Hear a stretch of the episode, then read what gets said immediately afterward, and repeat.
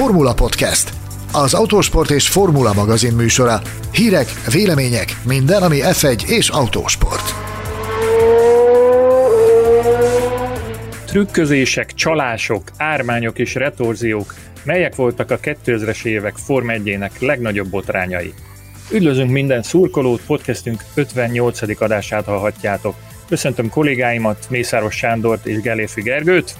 Üdvözlök mindenkit, sziasztok! Botrányosan szép napot kívánok nektek, hello! Engem Betlen Tamásnak hívnak. Rengeteg szép emlék gyűlt össze az elmúlt 20 évben a Forma 1 rajongóiban, de mai adásunkban nem ezekről, hanem a legnagyobb botrányokról esik szó. Vágjunk is bele! Nos, szokásunk szerint a szolgálati közleményekkel indítjuk az adást. Ezúttal Gergőnek kell elmesélnie, hogy milyen jeles alkalomból tudtunk most összegyűlni, mit ünneplünk ezzel a mai műsorral. Hát mindenek előtt azt, hogy a szerkesztőségünk közös erőfeszítésének eredményeképpen ma hajnalban 5 óra körül ö, nyomdába került az Autósport évkönyv 2020-as kiadása.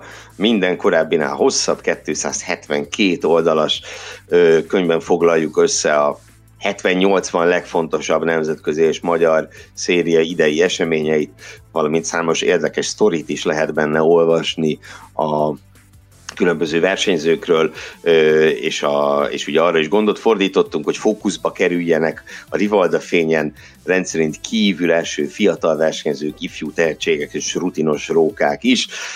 Nagyon izgalmas időszak a könyvgyártás mindig, számos kihívás állt előttünk, váratlan dolgok is történtek természetesen, ezek közül mindenképpen szeretném kiemelni azt, amikor gyanútlanul böngészgettem a már-már nyomda felé tartó ö, könyv oldalait, és egyszer csak megláttam, hogy az egyik oldal amúgy fantasztikusan gyönyörű nyitó képén, hát így, így jobb oldalt az autó mellett egy bokorban egy ember épp könnyít magán.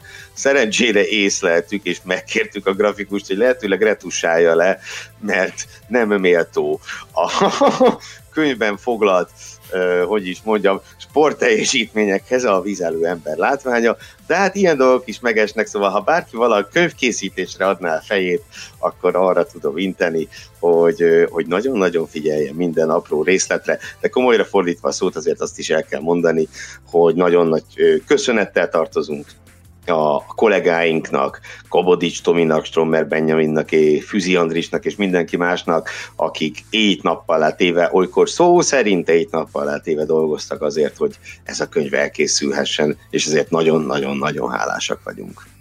Azért, aki szereti az ilyen jellegű kihívásokat, és, és el, eljut hozzá valamilyen úton, módon majd ez a könyv egyébként december elején akkor ne csak a top 50 magyar autóversenyző listáját böngésze meg, ne csak a top 50 nemzetközi autóversenyző listáját, hanem keressen egy a könnyítő emberhez hasonló felvételt, mert azért egy, egy érdekességet benne hagytunk, direkt módon elrejtettünk a, a könyvnek valahányadik oldalán, úgyhogy valami ha nagyon különleges. oda nem illő képet talál, azt fotózza be, és tegye be a Formula Podcast Facebook csoportba, ezt kérném. Ezt, ne, ezt ne felejtsétek el.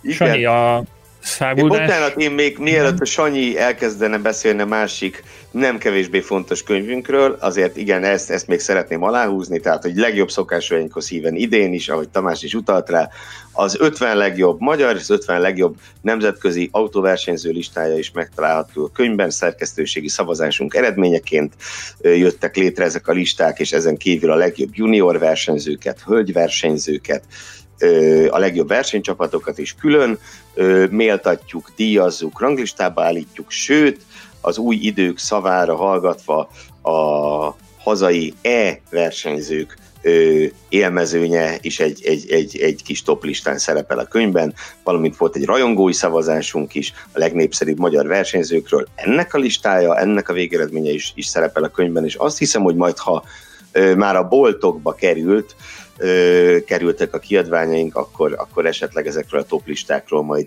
ízelítő gyanánt egy későbbi adásban még pár dolgot elárulhatunk. Na de, mi a helyzet Sanyival és a másik könyvvel? Elkészült, örömmel jelentettem, hogy elkészült a száguldási cirkusz sorozat nyolcadik kiadása, ami tudomásom szerint már, már a végéhez közelednek a nyomdai munkálatok, Betlen úr. Hogy tartunk, hogy állunk ezzel? Egy ideális esetben pénteken, egy nem ideális esetben pedig hétfőn ígérték a szállítást a Messi Szerbiából. Röviddel ezelőtt a Formula Podcast Facebook csoportban közé tettünk egy posztot, ahol örömmel jelentettük be, hogy Zsantotta, a Nemzetközi Automobil Szövetség elnöke elvállalta azt, hogy személyesen ír előszót a kiadványhoz. Ez azt gondolom, hogy mindannyiunk számára komoly büszkeség.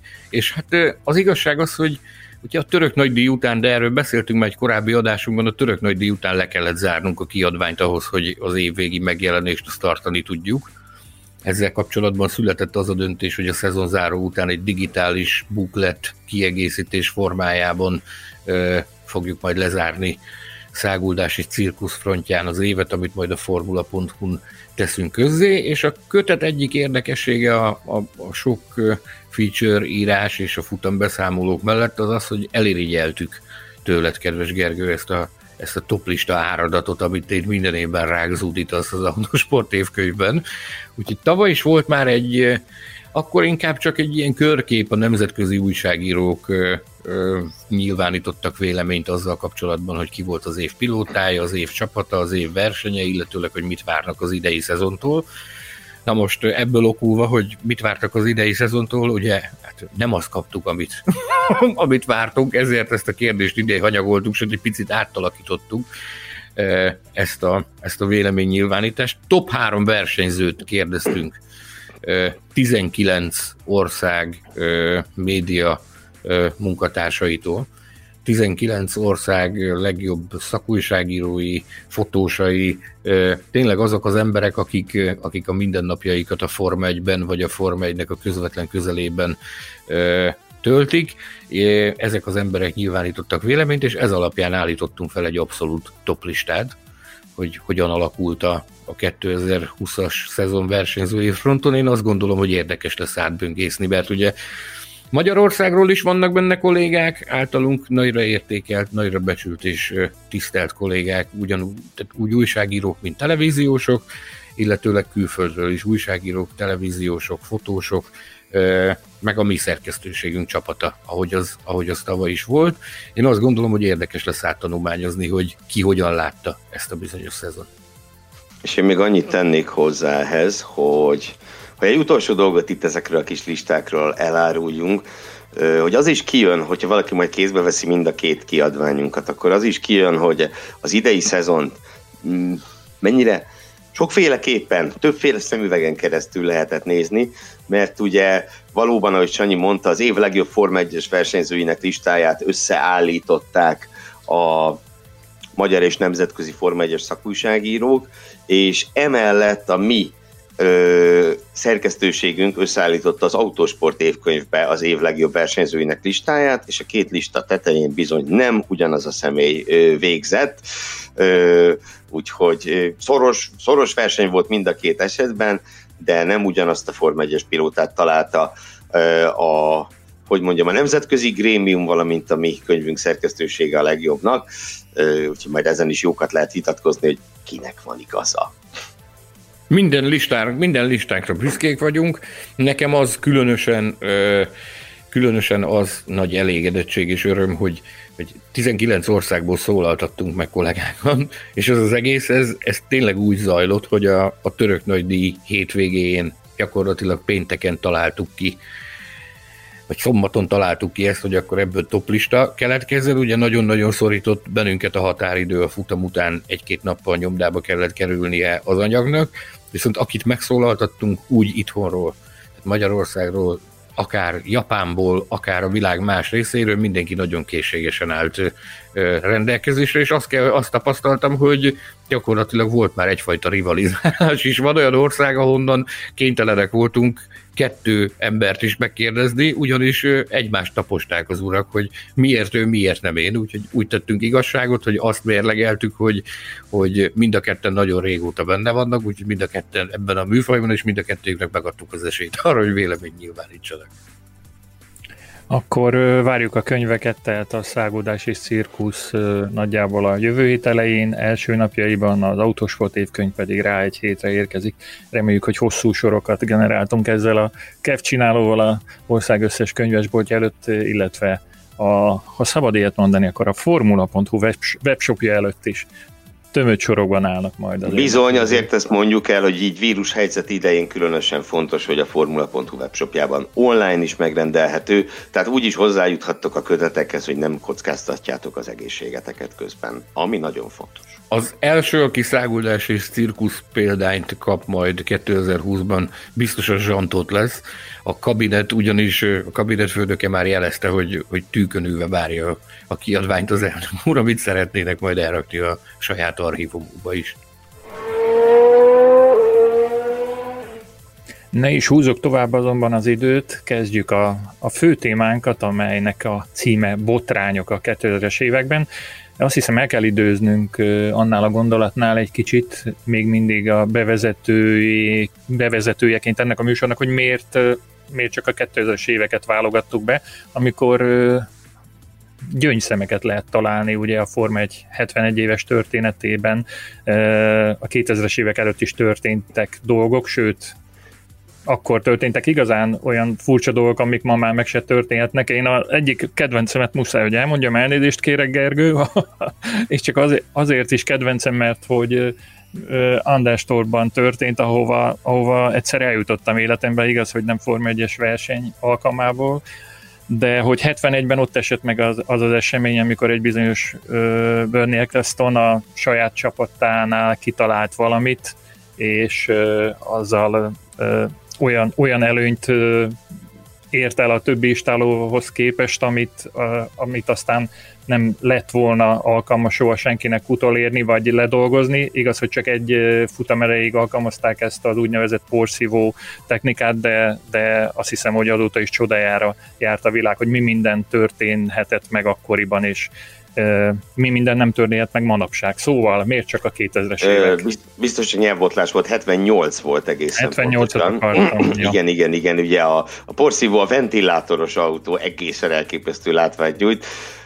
Miért csak a 2000-es évek? Egyrészt, mert mint látni fogjátok, azért bőven van beszédtéma a 2000-es évekből is, ami a botrányos eseteket illeti. Uh, de minden mellett azért, mert ugye frissebbek az emlékek, e, ebben az időszakban ugye ti mindketten már aktív Forma 1-es újságíróként tevékenykedtetek, és én magamnak is már, már 2000 körül már kezdett megjönni az eszem, és, és kivétel nélkül emlékszem az ilyen, ezekre az esetekre, de nyilván lehetett volna beszélni a korábbiakról is, a legtöbb ilyen listákon ugye húzunk egy időhatárt, olyan dolgok maradtak, hogy csak néhányat említsek még a ventilátoros autó mellett, mint ugye a, a Senna, Prost és Balestre FIA elnök közötti két felvonásos Suzuki dráma, vagy az 1984-es szezon, amikor a Tirel Forma 1 csapatát az egész szezonból kizárták technikai szabálytalanság miatt, pedig egy, egy szuper tehetséges és fiatalon elhúny német versenyző Stefan Belloff dobogót is szerzett azzal az autóval, amit ennek kiderült, hogy szabálytalan volt.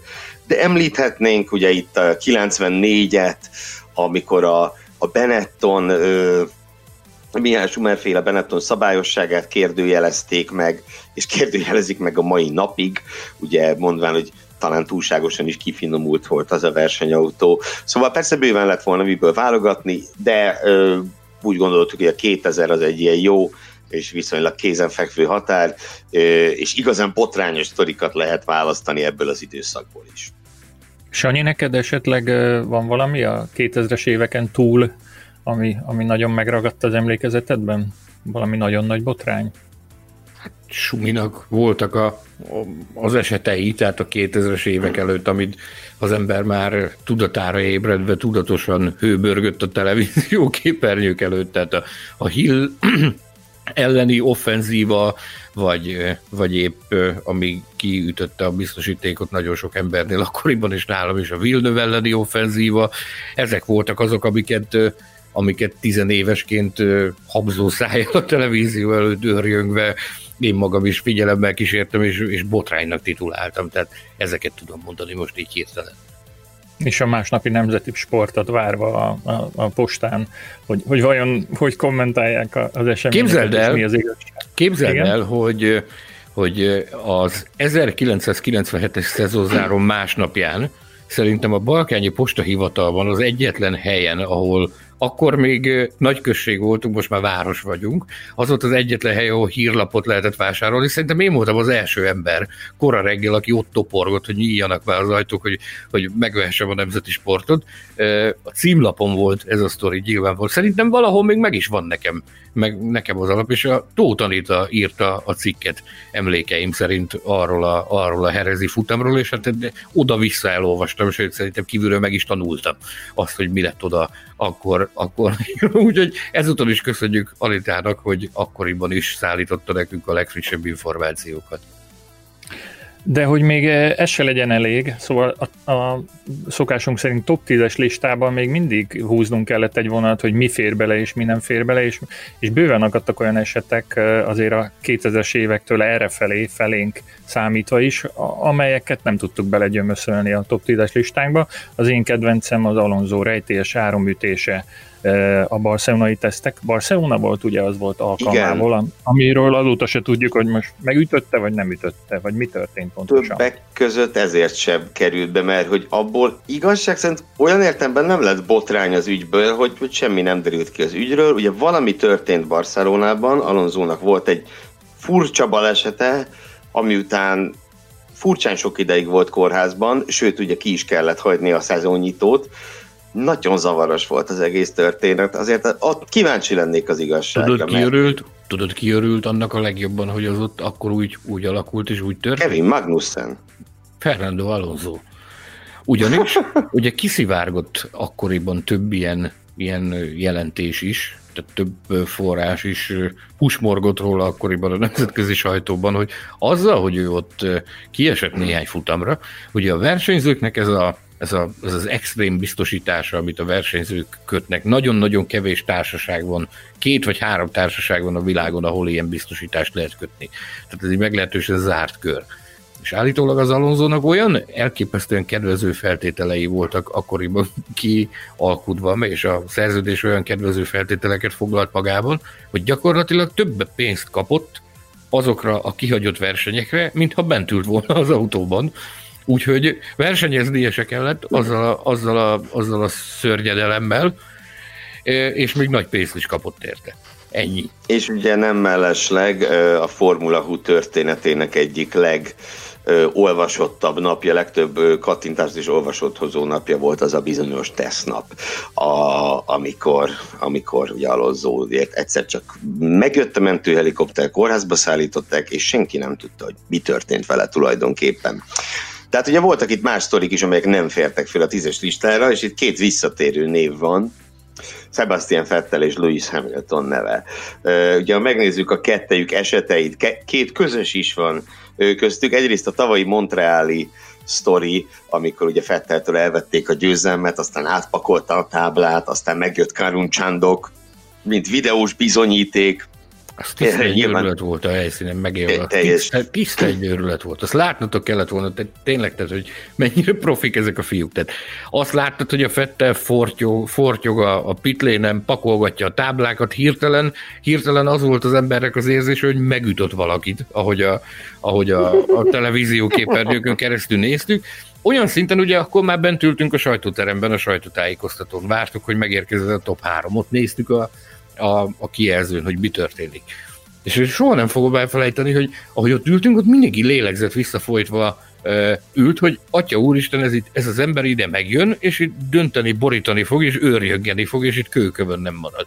És akkor belépett a, belépett a, a terembe Fette, és mintha, mintha az égvilágon semmi nem történt volna.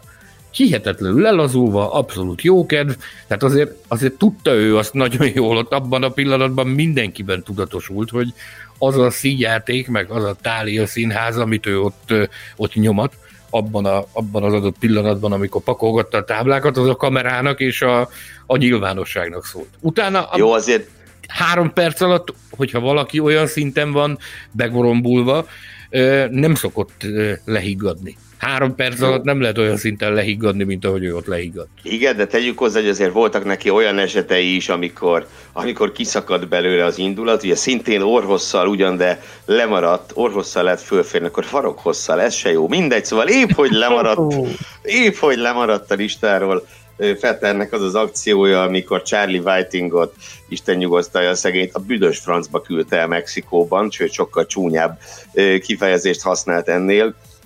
Annak azért volt visszhangja. Nem hiszem, hogy Whitingnál volt olyan ember, akinél jobban illet volna az a szó, hogy köztiszteletben álló, mint, mint Charlie Whitingra.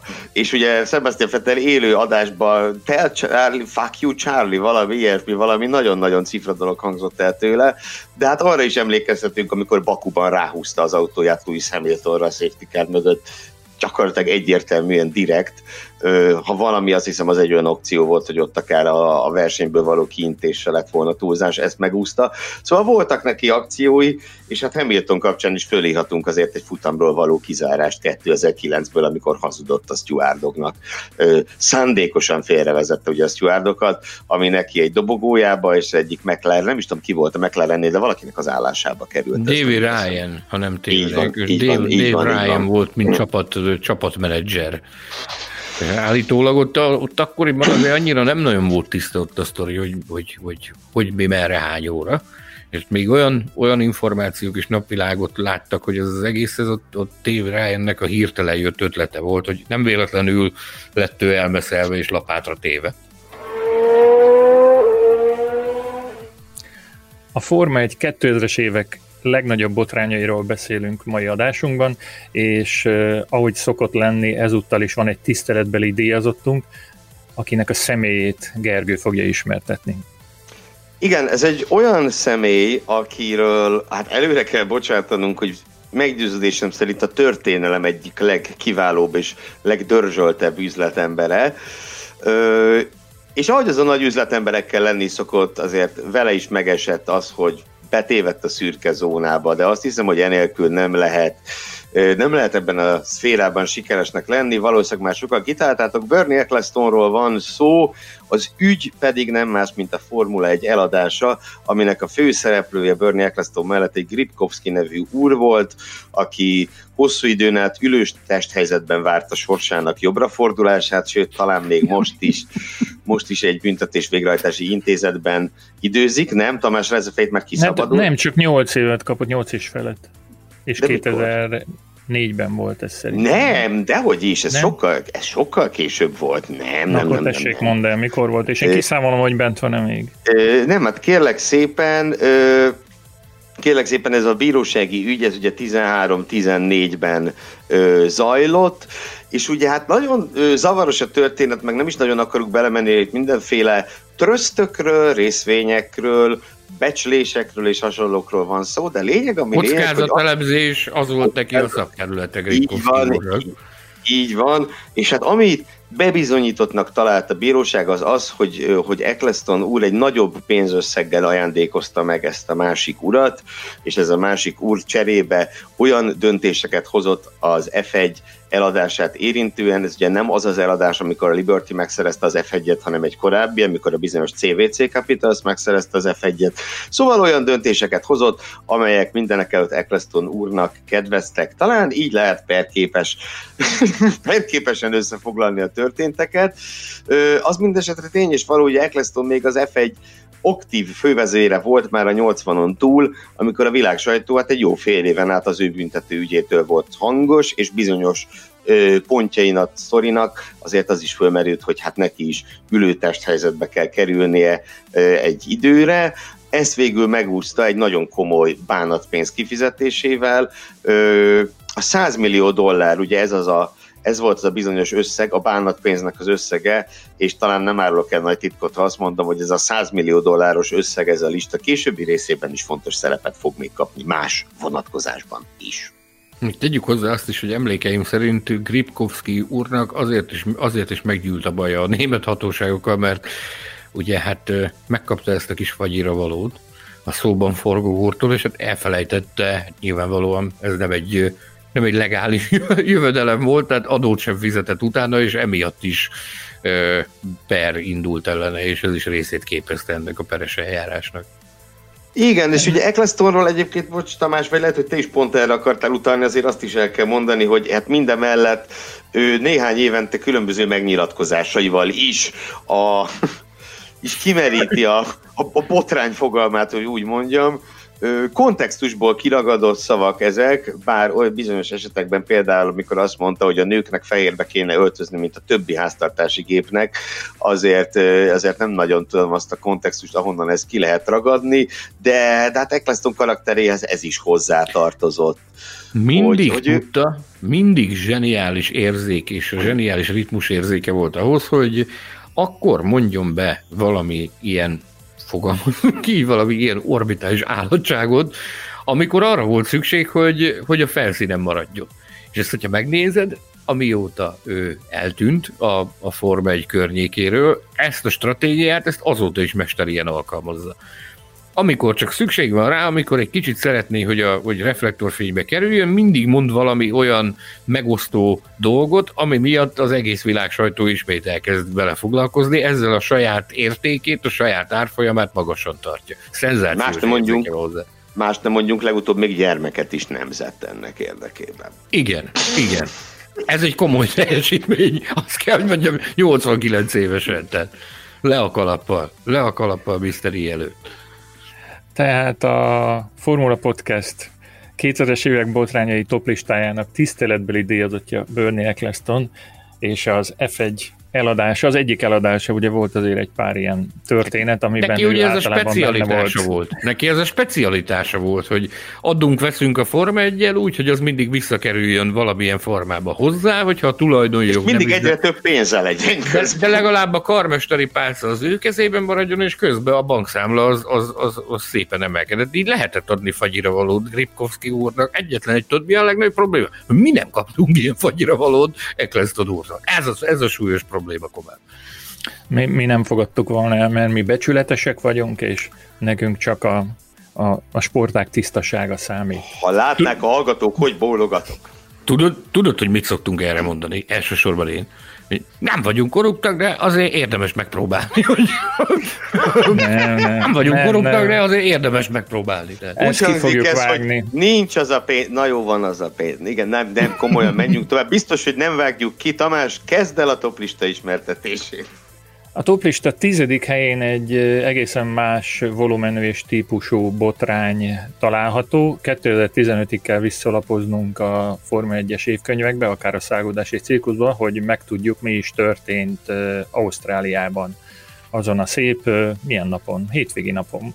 Egy pénteki nap volt, a 2015-ös idénnyitó hétvége bohózatba illő volt az egész történet. A Zauber garázsában kell az érdekességet keresnünk. Ugye arra az évre Markus eriksson és Felipe Nazert két tehetséggel is némileg megáldott, pénzes támogatókkal pedig vastagon megáldott úriember volt ekkoriban az Zauber versenyzője.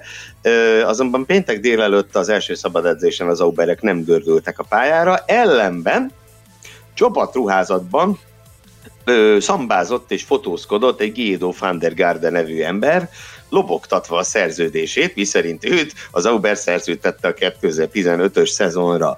Gyakorlatilag elindult a szezon úgy, és a többi csapat már futotta a köröket a szabad edzéseken, hogy nem lehetett tudni, hogy ki fogja vezetni az Aubert, mert Van der Gerde állította, hogy neki szerződése van, és ő ezt érvényesíteni is akarja.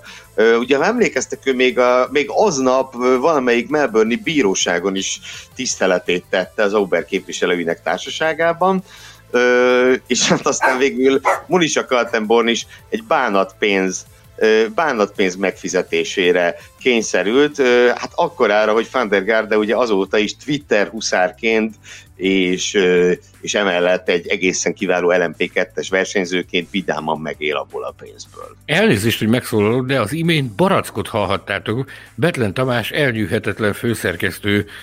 Elnyűhetetlen kiskutyáját. Elmaradhatatlan új és hű társád, egy csodálatos kiskutyát, aki, aki gyakorlatilag mondhatom azt, hogy a Formula Podcast stábjának elmaradhatatlan tagjai már. És belőle csak egy van, ellentétben Zauber versenyzőből. Igen.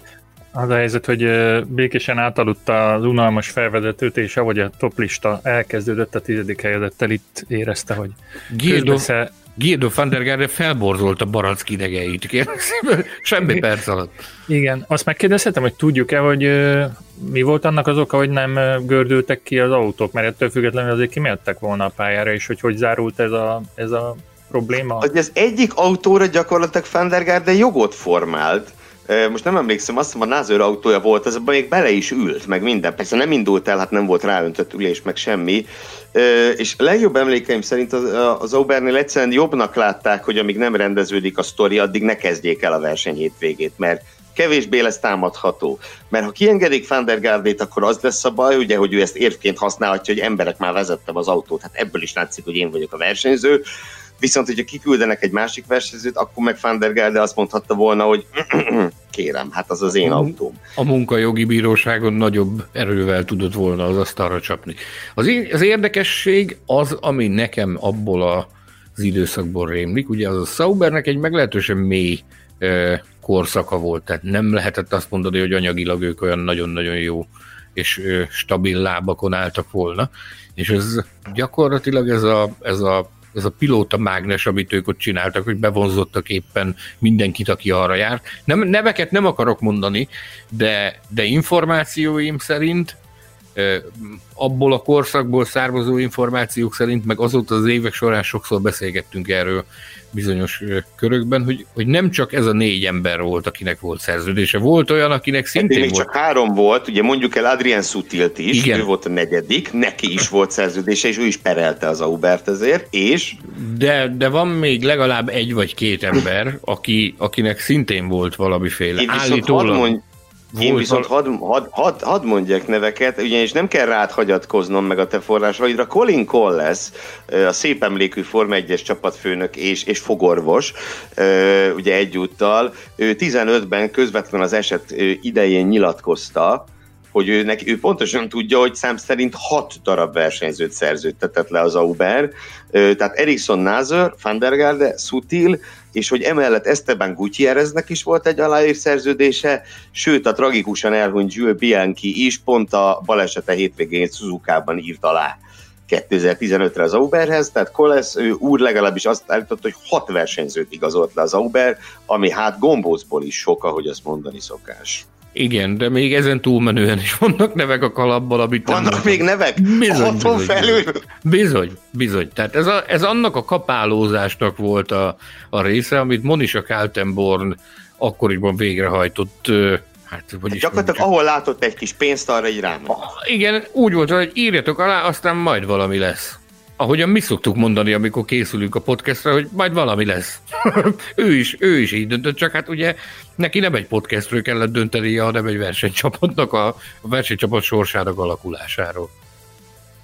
E, akkor itt beszéljünk e, hozzá nem értésről, vagy inkább azt mondjuk, hogy hogy nem volt szerencséje, vagy a körülmények sajnálatos egybeesése miatt alakultak így a dolgok, ezt hogy, hogy minősítsük ezt a botrányt? Monika... A legőszintébben, én ezt mindjárt sajnálom, de én ezt, én ezt sehogy se tudom minősíteni. Tehát hozzá nem értésről nyilván nem beszélhetünk, ez már csak Kaltenborn asszony végzettségei, ugye üzleti jog, meg hasonló dolgokat végzett, ő meg lehet találni az interneten kiváló helyeken tanult, tehát nyilván hozzá nem értés, hogy nem beszéltünk, nem volt szerencsé, hát ez még nem szerencse kérdése, hogy két helyre hat embert szerződtetsz, nem, itt kellett a pénz, ez szerintem nagyjából ez is, ez volt a legegyszerűbb. Van der de maga is elmondta, hogy annyi pénzt vitt a csapathoz, amiből az a csapat túlélte a teret. Igen, igen. Én is inkább ezt mondanám, hogy ez a, túlélési ösztönnek a megnyilvánulása volt. Nyilvánvalóan Monisának voltak vitatható döntései, ezen túlmenően is voltak olyan, olyan döntések, ami miatt nagyon sok kritika érte őt. Egyébként ugye ő volt a Forma egy történetének első női csapatvezetője. Egy, egy nagyon érdekes és különleges egyéniség volt.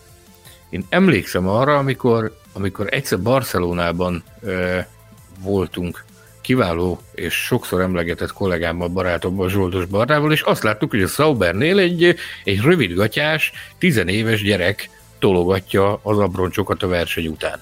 Neki is volt szerződése? Teljes volt a döbbenet. Neki nagyon komoly atombiztos szerződése volt, ugyanis ott, ott álltunk a Sauber motorhome előtt, és azt láttuk, hogy egy, tehát tényleg, mint egy, mint egy általános iskola nyolcadikos gyerek jönne oda, mit tudom én, forrógatjában, meg, meg tornacipőben, és tologatta ott az abracsokat, és megkérdeztük, a, ott jött a Bonis, és megkérdeztük a, a barnába, hogy ez a gyerek, ez kicsoda?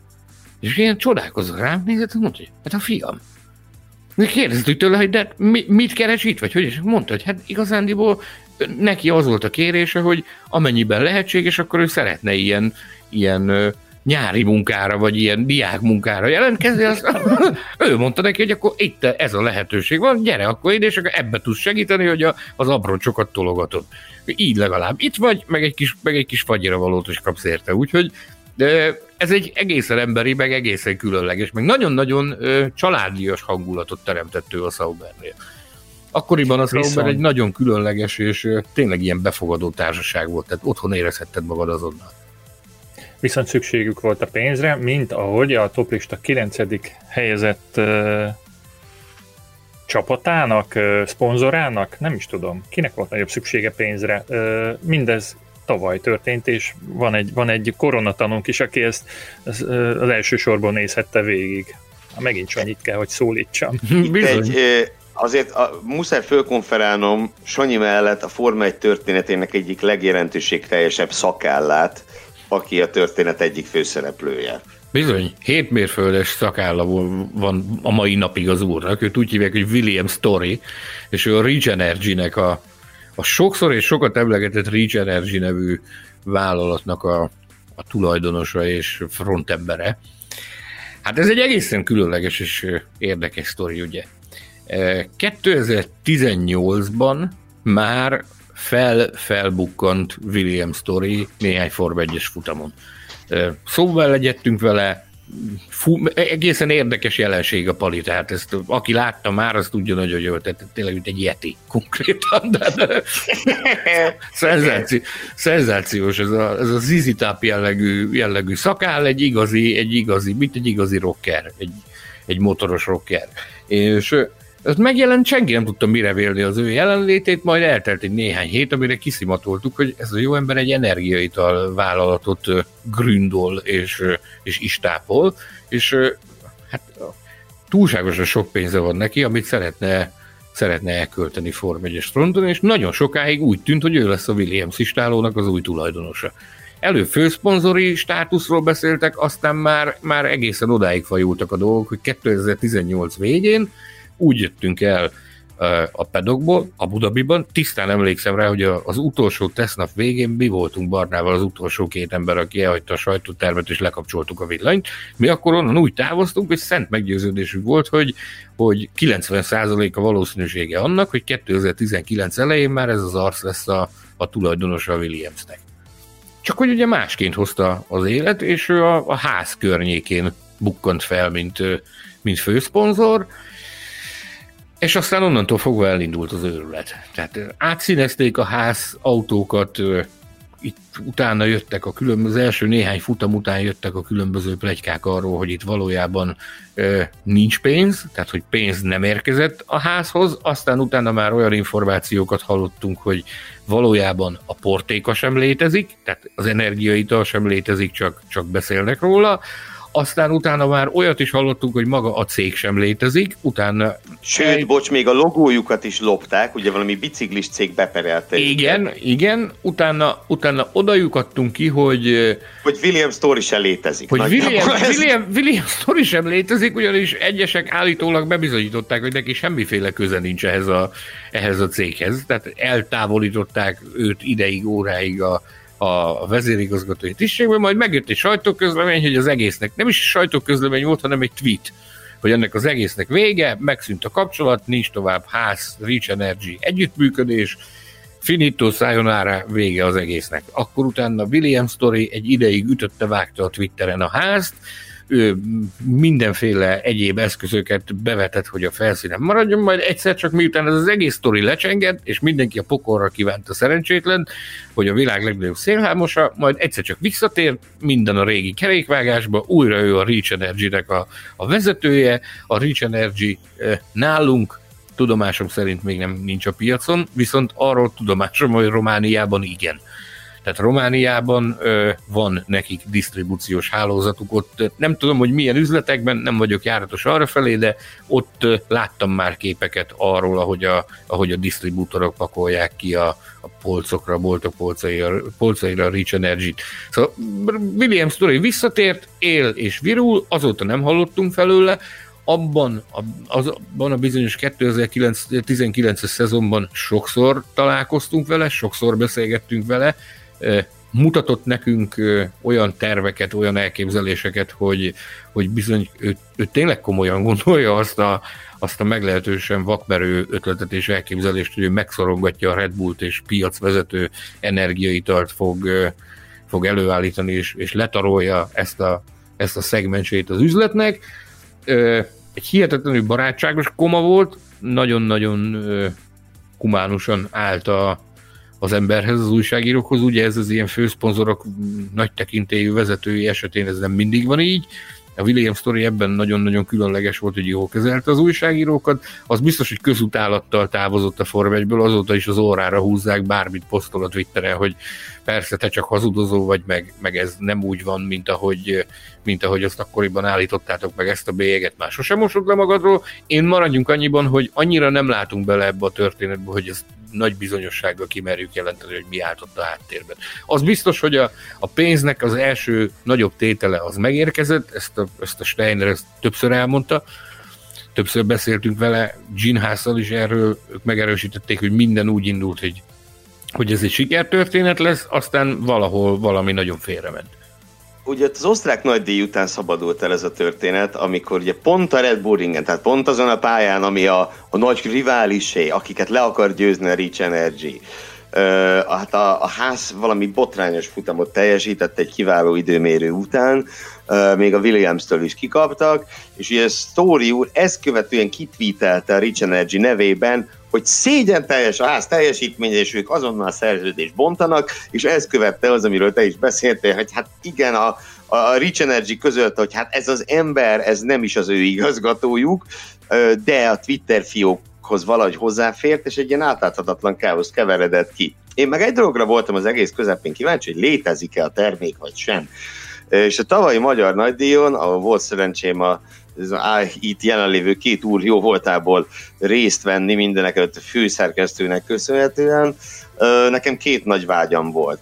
Az egyik, hogy találkozzam Simon Pagenóval, aki friss Indi 500 győztesként jelen volt a Magyar Nagydíjon. Ezt Sanyinak és Zsoldos Barnának köszönhetően sikerült is megvalósítani, és készült vele egy Hát nem tudom, jó lett az interjú, de én nagyon jól éreztem magam. Emlékezetes és remek interjú volt, ezt én kimerem A másik, köszönöm, másik nagy vágyam pedig az volt, hogy megkóstolhassam a Rich Energy-t, ha létezik. Ezt közöltem Sanyival, cigarettázás közben, mire ő megragadta a vállamat, azt mondja, gyere, egy besétáltunk a ház motorhómjába, azt nagyjából azt mondta Sanyi, hogy nézd, ott van ginház, és ott a hűtő benne a Rich Energy-vel.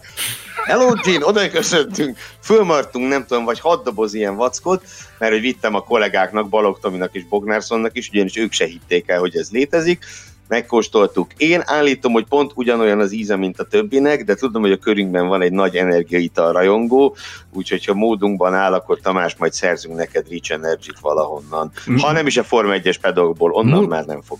Muszáj vagyok elmondani, tehát én hosszú évek óta én tartózkodom az ilyen jellegű italoknak a fogyasztásától. Barna barátom viszont ő, ő, ő gyakorlatilag mindig is tartózkodott, tehát ő soha nem, soha nem élt ezekkel, a, ezekkel az italokkal. Néha-néha megkóstolt egyet, de nagyon-nagyon ritkán lehet rávenni őt arra, hogy egy ilyet megkóstoljon. És egyszer, hogy ültünk a, a William Story-val a, a ház motorhomjának az egyik sarkában, talán francia nagy díjam voltunk. Akkor, akkor ő mondta, hogy akkor ezt most meg kell kóstolni, ez mese nincs, mert hogy ő azt állította, hogy ez ugye sokkal kellemesebb, meg, meg, meg természetesebb anyagokból készül, mint a többi energiaital, ott, amikor fölállt és elment, akkor ránéztem a barrára, azt láttam rajta a fején azt, hogy hát ez az ember ez mindent akar, csak ezt megkóstolni, nem, de hát ott a tulaj, azzal a hatalmas nagy szakállal, mit mondasz neki, hogy bocs, de nem fogom megkóstolni azt, amit, amit kocsvasztottatok, úgyhogy balra megfogta a poharat, megstukkolta az energiaitalt, nagyon óvatosan letette, és azt mondta, hogy láttam a fején, hogy ez az ember ez teljesen komolyan gondolja, azt mondta, hogy az addig kóstolt energiaitalok közül az volt talán a legkellemesebb. Én annyi, annyit tudok hozzátenni a dologhoz, hogy az általam kóstolt energiételök közül eddig a DVTK feliratú íz lett a, a legjobban, de az is csak a győztes mérkőzések után, de félek, hogy ez nem tartozik szorosan a tárgyhoz, úgyhogy azt javaslom, hogy lépjünk tovább a toplista 8. helyezetjéhez, ahol végre feltűnik egy, egy olyan botrány, ami nem a pedokban, hanem a pályán zajlott, vagy félig meddig a pályán, vagy a pedokba és a pályán, na ezt majd mindjárt tiszt, tisztába teszitek, hogy mi is történt. Maláziában 2013-ban. Hát a pályán kezdődött. Aztán a pedokban folytatódott, és, való, és a, valahol a, nem is tudom, a, a Red Bull jogászai és Sebastian Vettel jogászai és, és, és, és Mark Webber. És mondhatnám, hogy Mark Webber könyvében ért véget a sztori. A Multi 21-ről beszélünk, a 2013-as Maláj nagydíjról van szó. 13-ban járunk Malajziában még a szezon elején, a, talán a legdominánsabb Red Bull ö, autó uralta a mezőnyt ö, ebben az évben, és a szezon elején még akár úgy is tűnhetett, hogy Mark Webbernek esélye lehet talán esetleg megszorongatni Sebastian Fettelt. Ö, hát ez az egész esély, ez Malajziában semmivé foszlott, azzal, amikor Fettel és a Red Bull közös erővel elvették Webber életkedvét is, meg a versenyzéshez való kedvét. Ugye az történt, hogy a verseny harájában Webber Fettel sorrendben haladt a két Red Bull a kettős győzelem felé, Szólt a csapat mind a két autónak, hogy tartsák a pozíciót, a Multi 21 elhíresült kód, ugye ezt jelentette, hogy kettes, egyes rajtszám sorrendben fussanak a célba.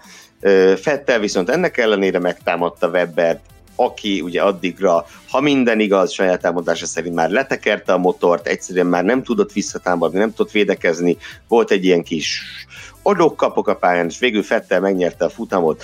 A leg, elképesztő látvány nyújtott utána a dobogó, egy olyan Forma dobogót láttunk, ahol gyakorlatilag senki nem örült.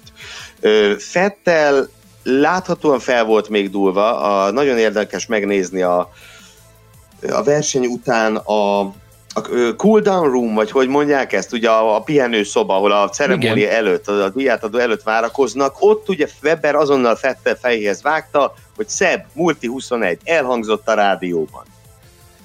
Fettel gyakorlatilag erre nem is reagál, és, és a dobogón tényleg olyan arccal áll, mint aki nem is tudom, szégyelli magát, vagy mint aki valaki valami rosszat tett. Weber, hát rá sem nézett gyakorlatilag Fettelre, Adrian Newey csapat képviseletében iszonyatosan zavarban volt ott mellettük, és ugye ott állt még Lewis Hamilton, aki meg első Mercedes-es dobogóját szerezte csapatutasítással, és hát ő sem ugrált igazán, szóval szerintem a Forma 1 történetek egyik legelképesztőbb díját adója, konkrétan senki nem örül a dobogón. Ö, és ilyen jóval, Weber nagyjából saját elmondása szerint ekkor úgy be is fejezte, tehát hogy ő ekkor eldöntött, hogy innen menni kell. Aztán ugye a Forma 1 is távozott. Erre az erősített rá, amit a könyvében írt meg évekkel később, hogy habár Fettel aznap még elismerte neki a hibáját, vagy tulajdonképpen, hogy ő itt, ő itt rossz tett a tűzre, és a csapat is megdorgálta Fettelt még akkor, hát nem sokkal később már úgy kommunikáltak, hogy, hogy itt nem történt semmi, és Webber legalábbis leírta azt, hogy Christian Horner a könyvében írja ezt, Christian Horner bevallotta, hogy, hogy Sebastian Fettel ügyvédjétől levelet kapott a Red Bull azzal, hogy szerződést szektek, amikor csapatutasítással akarták Fettelt Webber mögött tartani. Szóval egy nagyon-nagyon kaotikus ügy kerekedett ebből elsősorban a színfalak mögött, amit évekkel később tálalt ki Webber, és, és az biztos, hogy aznap aznap, tehát hogy mondjam, akinek, aki addig nem tudta eldönteni, hogy szimpatikus-e neki Sebastian Fettel, vagy nem, azok közül nagyon sokan az utóbbi irányba hajlottak ekkor. És az egész sztori, ez visszamegy. Meddig? A 2010-es spanyol nagydíj. Bizonyám. Ugye a spanyol nagydíjat követte abban az évben a török nagydíj, ha emlékeim nem csalnak. Jól mondom? Kedves jól, jól, jól, jól, jól. Tudora? Ott történt az az emlékezetes ütközés. Bizony. Webber és Fettel között. Nos, én a mai napig hihetetlenül büszke vagyok arra, és bevallom, azt is elárulhatom, hogy Betlen Tamás elnyűhetetlen főszerkesztő is akkoriban több ízben megveregette a, a vállamat amiatt, hogy amikor jelen voltam a 2010-es barcelonai futamon, akkor már ott is lehetett látni jeleit annak, hogy ez a két ember, ez ott, ott kezdenek elharapózni az indulatok. Tehát ott, ott több olyan megnyilvánulás volt, időmérő után, verseny után, amiből, amiből egyértelművé vált ott a helyszínen az, hogy ott tapintható a feszültség, és nagyon közel állunk a, a forrásponthoz.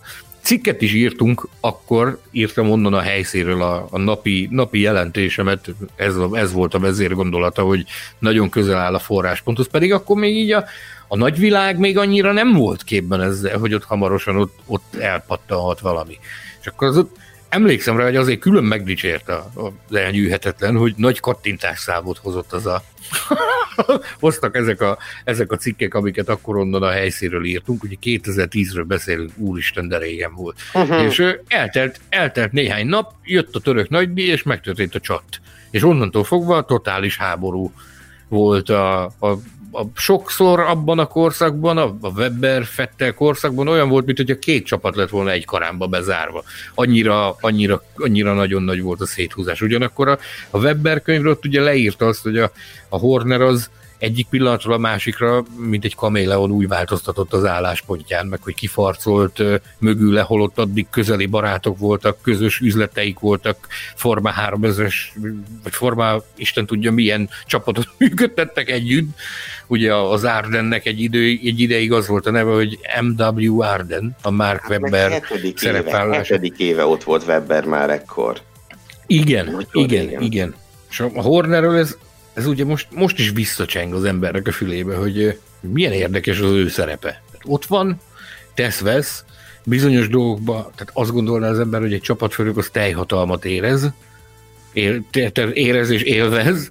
Ugyanakkor, ugyanakkor a Hornerről ugye most is kiderült a Honda ügy kapcsán, hogy, hogy ez az egész úgy zajlott, hogy neki halványlilag gőze nem volt arra, hogy ott mi történik. A Matesic és a Márkó úgy intézték a dolgot, hogy ők már tudtak erről, erről hetekkel korábban, úgyhogy a Hornerek halványilag gőze nem volt arra, hogy mi történik annál a csapatnál, aminek ő a csapat főnöke. Tehát, hogy, hogy iszonyú jó politikus, Christian Horner, aki tudja, hogy, hogy hol van a helye, meg mikor kell felebelni a hangját, meg mikor kell lapulni ahhoz, hogy, hogy ezt a pozíciót ezt megtarthassa. Elkanyarodtam egy picit a tájtól, de ezt, ezt mindig olyan sokszor kerülgetjük, de így még soha nem volt alkalmunk így erről beszélgetni, hogy a, a Horner jelenség lehet, hogy egyszer az is megérte egy önálló önálló adást, hogy, hogy mekkora óriási túlélő a Horner.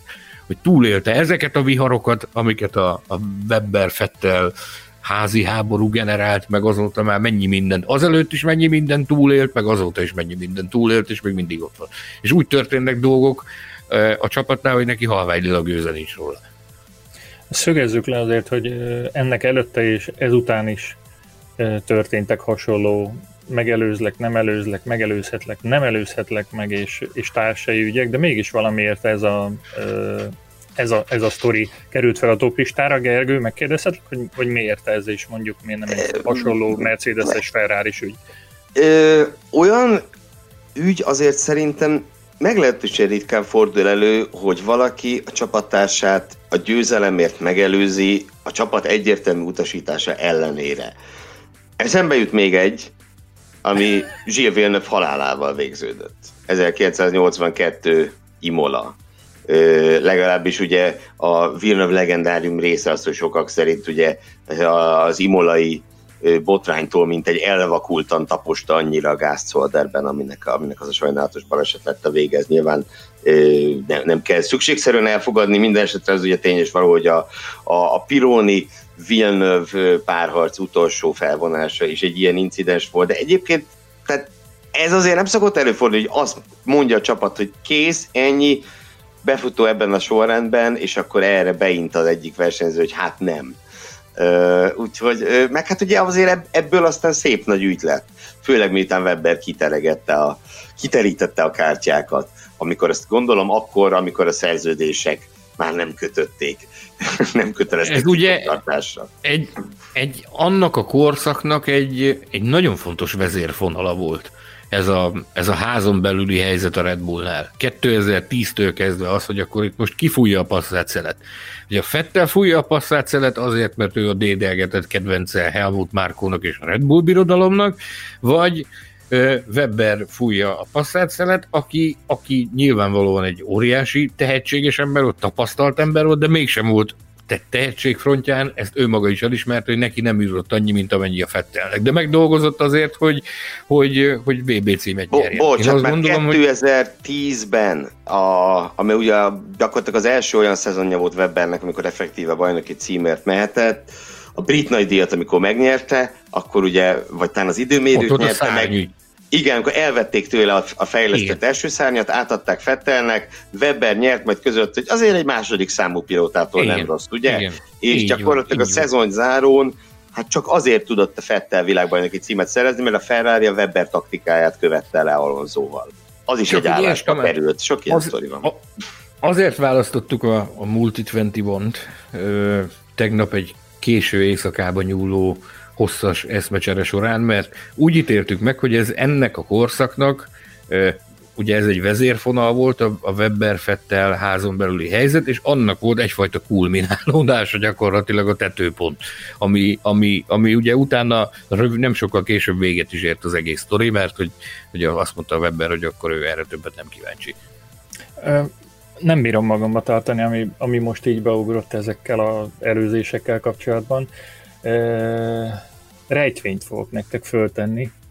2005-ben történt, hogy egy, hogy egy versenyző az utolsó körben megelőzte a csapattársát, aki világbajnoki esélyes volt, és ennek köszönhetően az illető el is vesztette a, a világbajnokságot. Ezt a versenyzőt Talmácsi Gábornak hívták. Tamácsi Igen. Gábor, bizony ő megcsinálta ezt, és ha jól emlékszem, akkor annál a csapatnál nem is volt neki maradása utána.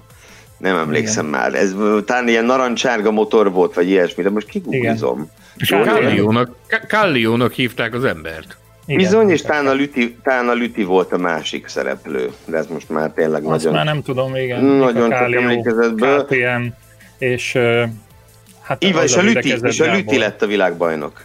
Így van. Bocs? Hát semmi, csak hogy történnek néha furcsa és megmagyarázhatatlan dolgok a, a, az autósportban és a motorsportban, ami viszont 2019-ben történt, már megint 2019, a Ferrari nevű alakulattal, az lehet, hogy megmagyarázható, vagy mégsem. Mi zajlott Jaj. itt? Mi zajlott oh, itt a toplistánk hát, hetedik helyezettje körül? Na, én ezt úgy vezetném föl, mielőtt Mészáros Sándor megtartja székfoglalóját a témában. nem, nem, fog, nem, fog ilyet, hogy, nem fog ilyet csinálni Mészáros Sándor. Ez, ez az a botrány, az a balhé, ahol tulajdonképpen az sem egészen tisztázott, hogy van-e botrány, van-e balhé. Igen. Hiszen egy úgynevezett titkos paktumról van szó, amit nem véletlenül neveznek titkos paktumnak, ha értitek, Igen. hogy mire akarok utalni. Tulajdonképpen de, nem feltétlen tudjuk, mi van a háttérben. De, de ez tehát deklaráltan létezik? Tehát ez, ezt leírta valaki, hogy létezik egy titkos paktum a Ferrari és a ki között? Az FIA azt, között. Azt írták le, hogy létrejött, létrejött egy megállapodás a Ferrari és az FIA között, a, amelynek keretein belül a Ferrari egy bizonyos, hát minek nevezzük ezt, Gergő? Technikai, um, Technikai minek nevezzük? Kiskapu? Megoldás. Újítás. Egy, egy bizonyos vitatott technikai, vagy nem szabályos technikai megoldást kiiktat egy bizonyos vitatott technikai megoldásnak a használatától a folytatásban eltekint, de ugye ezt, ezt nem lehet nyilvánosságra hozni, hogy mi is ez a vitatott technikai megoldás, mert ha azt nyilvánosságra hozzák, azzal megsértik a Ferrari-nak a szellemi termékhez fűződő tulajdonjogait gyakorlatilag. Tehát olyan mélyre látott az FIA, bele a Ferrari-nak a szívébe, egyenesen a motorba, ugye a, a gyakorlatilag ezt a szakma kerekperec kimondja, hogy az átfolyás mérő környékén kell keresni valamiféle okosítást, amit alkalmazott a Ferrari 2019-ben a a versenyautóknak a motorjában. Tehát valahogy oda belelátott az FIA, és, és kiszúrták, hogy ott valami manipuláció van, és ezt, mint a szabályokat alkotó felügyelő és azok betartatásáról gondoskodó szervezet, ők gondoskodtak arról, hogy ez a, ez a vitatott és nem szabályos technikai megoldás, ez ki legyen iktatva. Ugye az egy másik kérdés, hogy, hogy ezt így hogy lehetett tálalni. De most ebben nem menjünk bele, hogy ez, ez hogy működött. Inkább az érdekes kérdés az az, hogy hogyha valamit ilyen sokáig használnak, mert azért ezt nem két-három napig használta, vagy alkalmazta Ferrari ezt a megoldást. Há, bizony. És, bizony. és ugye azt, azt a szakmában elég, eléggé mélyreható a, a dolgokat nálamnál sokkal jobban ismerők, meg mélyebben ismerők azt mondják, hogy ez egy olyan sztori volt, meg egy olyan megoldás volt, amit nem lehet csak úgy látni.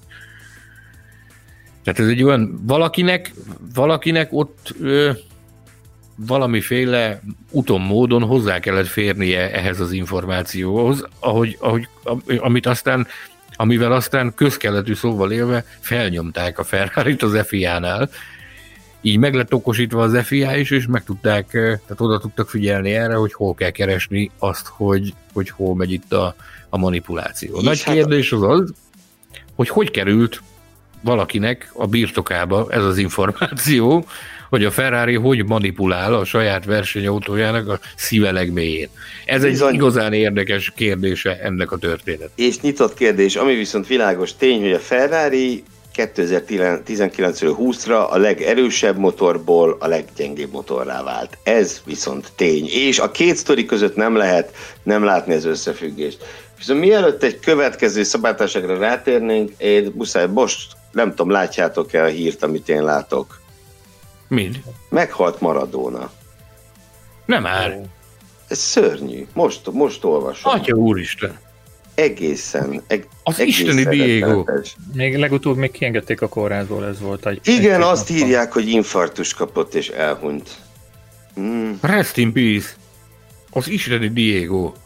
Fantasztikus futbalista volt. Bocs, de nem, nem találok szavakat. Én, én sem, én, én sem. Lelkes Maradona rajongó voltam gyerekkoromban. Hát nem csodálom. Tehát ha, hogy mondjam, hogyha voltak is neki furcsa dolgai, az, amit a pályán csinált, az, az, az, az egészen hihetetlen. Isten, Isten keze. Hát nem csoda. Isten keze és Isten lába. Isten hát keze. Ne, nem csoda, hogy vallást is alapítottak uh, Argentinában az ő, az ő követői. Hát ez oh. nagyon szomorú hír, nyugodjék békében. Szörnyű. Az, Szörnyű. az, az. No, mm, urak, urak. És akkor ez lenne az én feladatom, hogy most konferáljam föl a, a, a Formula Podcast top 10 botrányát. Még annyira menjünk, menjünk még vissza egy picit, itt a, itt a Maradona halála okozta sok után menjünk még egy picit vissza erre, a, erre a Ferrari ügyre. Tehát igen, ez egy nagyon súlyos dolog, hogy a Ferrari ott valamit manipulált, de az igazándiból, az a mi szempontunkból, és szerintem erről viszonylag kevés szó esett, hogy hogy itt az igazándiból érdekes az, hogy hogyan került ez nyilvánosságra, hogy, hogy mi történik a, a Ferrari motor ö, legmélyebb bugyraiban. Tehát ott valakinek kellett lennie, aki ehhez az információhoz hozzá. És nevet nem fog mondani, maradjunk annyiba, hogy akkor indult egy kezdeményezés, amikor ez a közleménye megérkezett az FIA-nak. Ez talán a tesztidőszak első napjaira esett. Jól emlékszem, uh-huh, a tesztidőszak uh-huh, előtti napokban, uh-huh. tart, napokban történt, amikor indult egy kezdeményezés arra vonatkozó, hogy akkor ezt ezt megpróbálta hét csapat kiharcolni az FIA-tól, hogy akkor mondják meg, hogy konkrétan mi történt. Ezt azért csak hét, és azért nem tíz, mert nyilvánvalóan a Ferrari motoros csapatok azok nem bírták alá emlékeim szerint ezt a... a meglepő módon. De itt hallottunk egy olyan, hangsúlyozom, neveket nem fog mondani, tehát azt azért jól dokumentálta a magyar sajtóban is, meg a nemzetközi sajtóban is, hogy ki volt ennek a mozgató rugója, aki minden áron verte az asztalt, hogy, hogy ezt, a, ezt kényszerítsék ki az FIA-ból. Egy prominens csapat prominens vezetőjéről van szó. Ki és lehet ezt, mondani, ki az? Hát ne. Megtalálod, hogyha rákeresel, hogy ki volt az, aki ezt erőltette, meg, meg nagyon szerette volna, hogy ez kiderüljön. És ugye ott valójában, valójában ennek a, ez már megint csak magán kutatás, meg magán szimatolás, amit végrehajtottunk az év során, hogy, hogy mi is állt ott a háttérben, ott valójában az állt a háttérben, hogy ez a bizonyos csapatfőnök, ez azt próbálta ö, elérni, hogy derüljön ki az, hogy ki volt az, aki, aki, aki beköpte a ferrari uh-huh. az FIA-nál. Ugyanis az, aki ezt, aki ezt megtette, az nyilvánvalóan nem tiszta úton módon jutott hozzá ehhez a bizonyos információhoz, hogy mit kell keresni.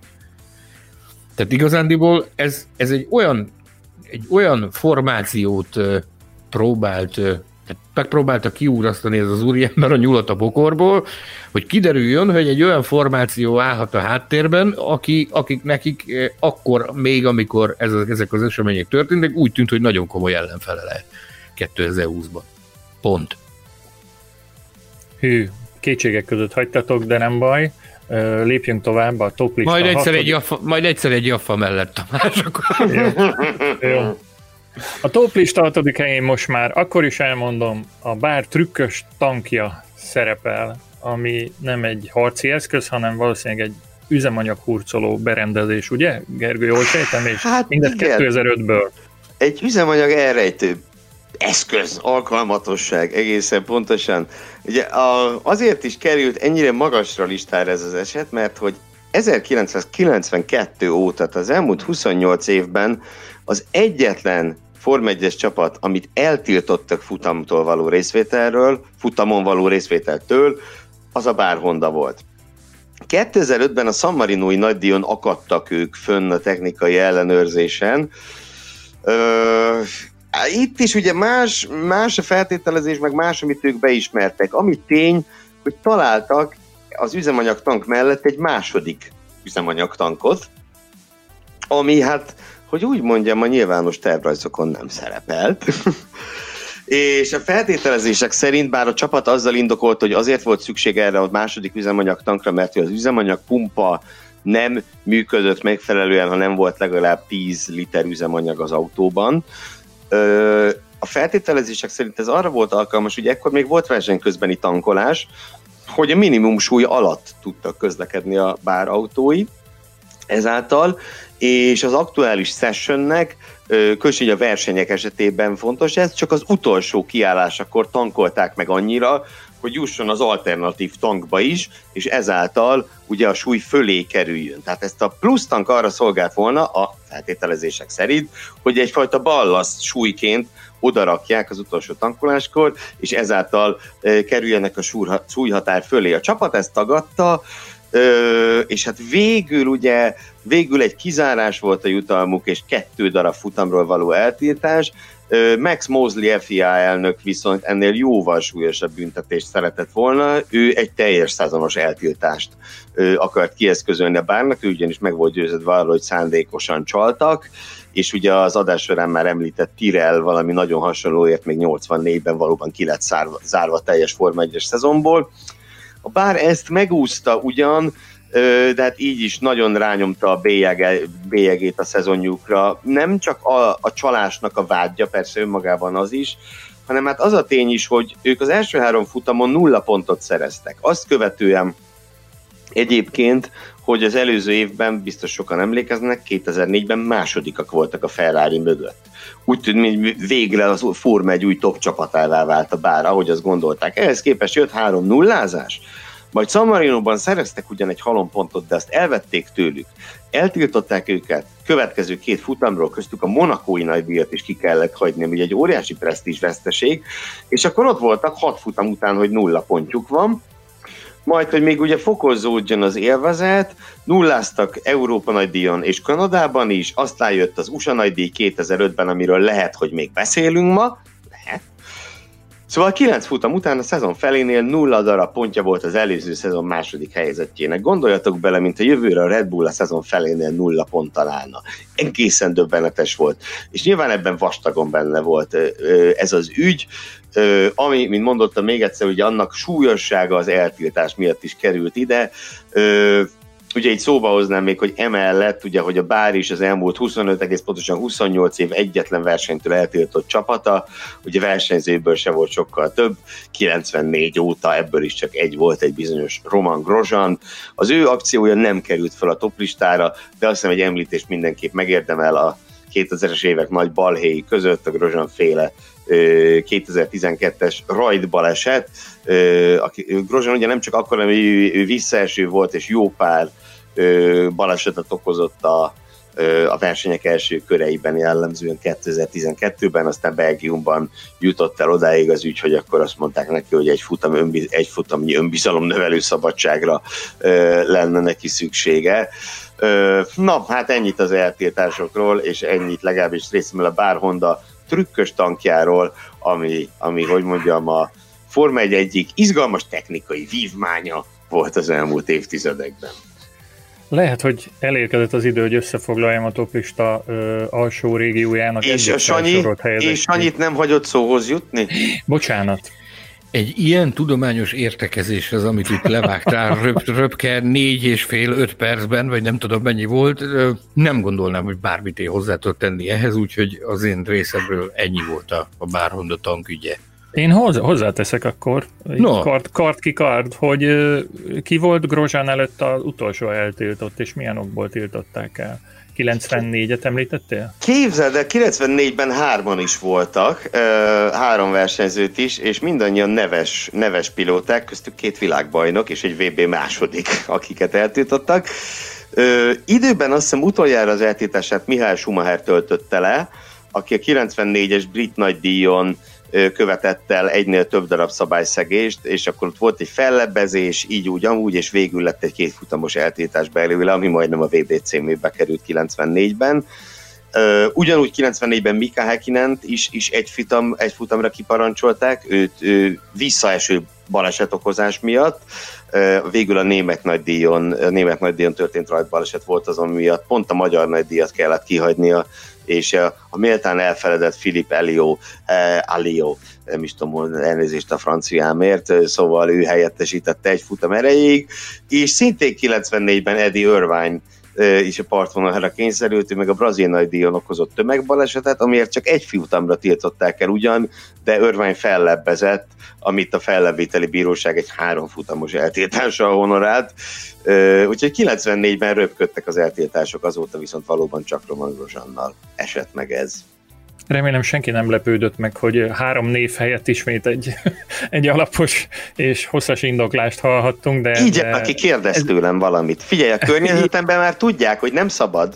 Tehát tudod, Gergőnek kinyílik a száj, akkor beszél. Akkor most viszont nem tudom elvenni a szót, de megpróbálom. Összefoglalom, hogy eddig miről beszéltünk. A Forma egy legnagyobb botrányai 2000 óta című összeállításunk utolsó öt helyezettje. Tizedik pozícióban Van der Garde és az Auber 2015-ből, amikor is nem tudták eldönteni, hogy ki versenyezzen a Melbourne-i szezonnyitón. A kilencedik helyen a Rich Energy és a Ház viadala, amikor mit nem tudtak eldönteni, azt nem tudták eldönteni, hogy támogató Létezik vagy nem. Cég. Sok mindent. A nyolcadik pozícióban a Multi 21, a hetedik helyen a Ferrari tavalyi motortrükközése, a hatodik helyen pedig a bár trükkös tankja és kizárása.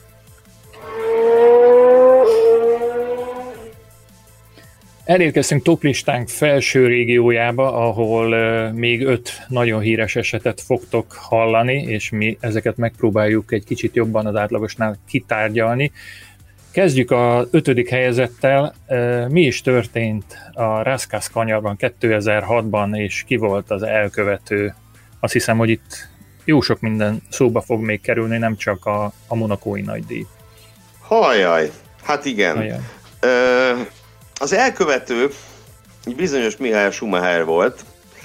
Ö, ismertessük először a tényeket, aztán majd, majd mászunk bele. Ugye az történt, hogy a 2006-os monakói nagydíj időmérő edzésén Fernando Alonso a polpozíció felé haladt, leggyorsabb szektoridők birtokában, amikor sárgazászlók miatt nem tudta befejezni a mért körét, és ezzel Mihály Schumacherhez került a polpozíció.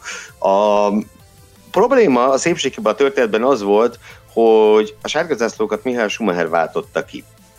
Azzal, hogy a Rászkászban a fal hát olyan pozícióba keveredett versenyautójával, hogy onnan már nem lehetett kikeveredni, hogy a Rászkászban annyira szűk a hely, hogy ezt meg tudod oldani. És hát mert akkor ugye felmerült az, hogy milyen érdekes, hogy épp Schumachertől venni el a világbajnokságban fő riválisa a Polt, és épp Schumacher az, aki hibázik, de hát láttunk már Monakóban ilyet később is, ugye Nico Rosbergtől, emlékeztek, volt egy nagyon-nagyon hasonló történet Rosberg Hamilton párharcban is, szintén Monakóban. Ö, aztán a Ferrari belső kameráinak felvétele, belső kameráinak felvételeit látva, hát hogy mondjam, nagyon elvakult Schumacher szurkolónak kell lenni ahhoz, hogy az ember azt mondja, hogy ez nem direkt volt, hiszen egyértelműen látszik, ahogy Schumacher nyit a kormányon annak érdekében, hogy a fal felé forduljon a Ferrari, és ezzel, ezzel kiváltsa a sárga zászlós szakaszt.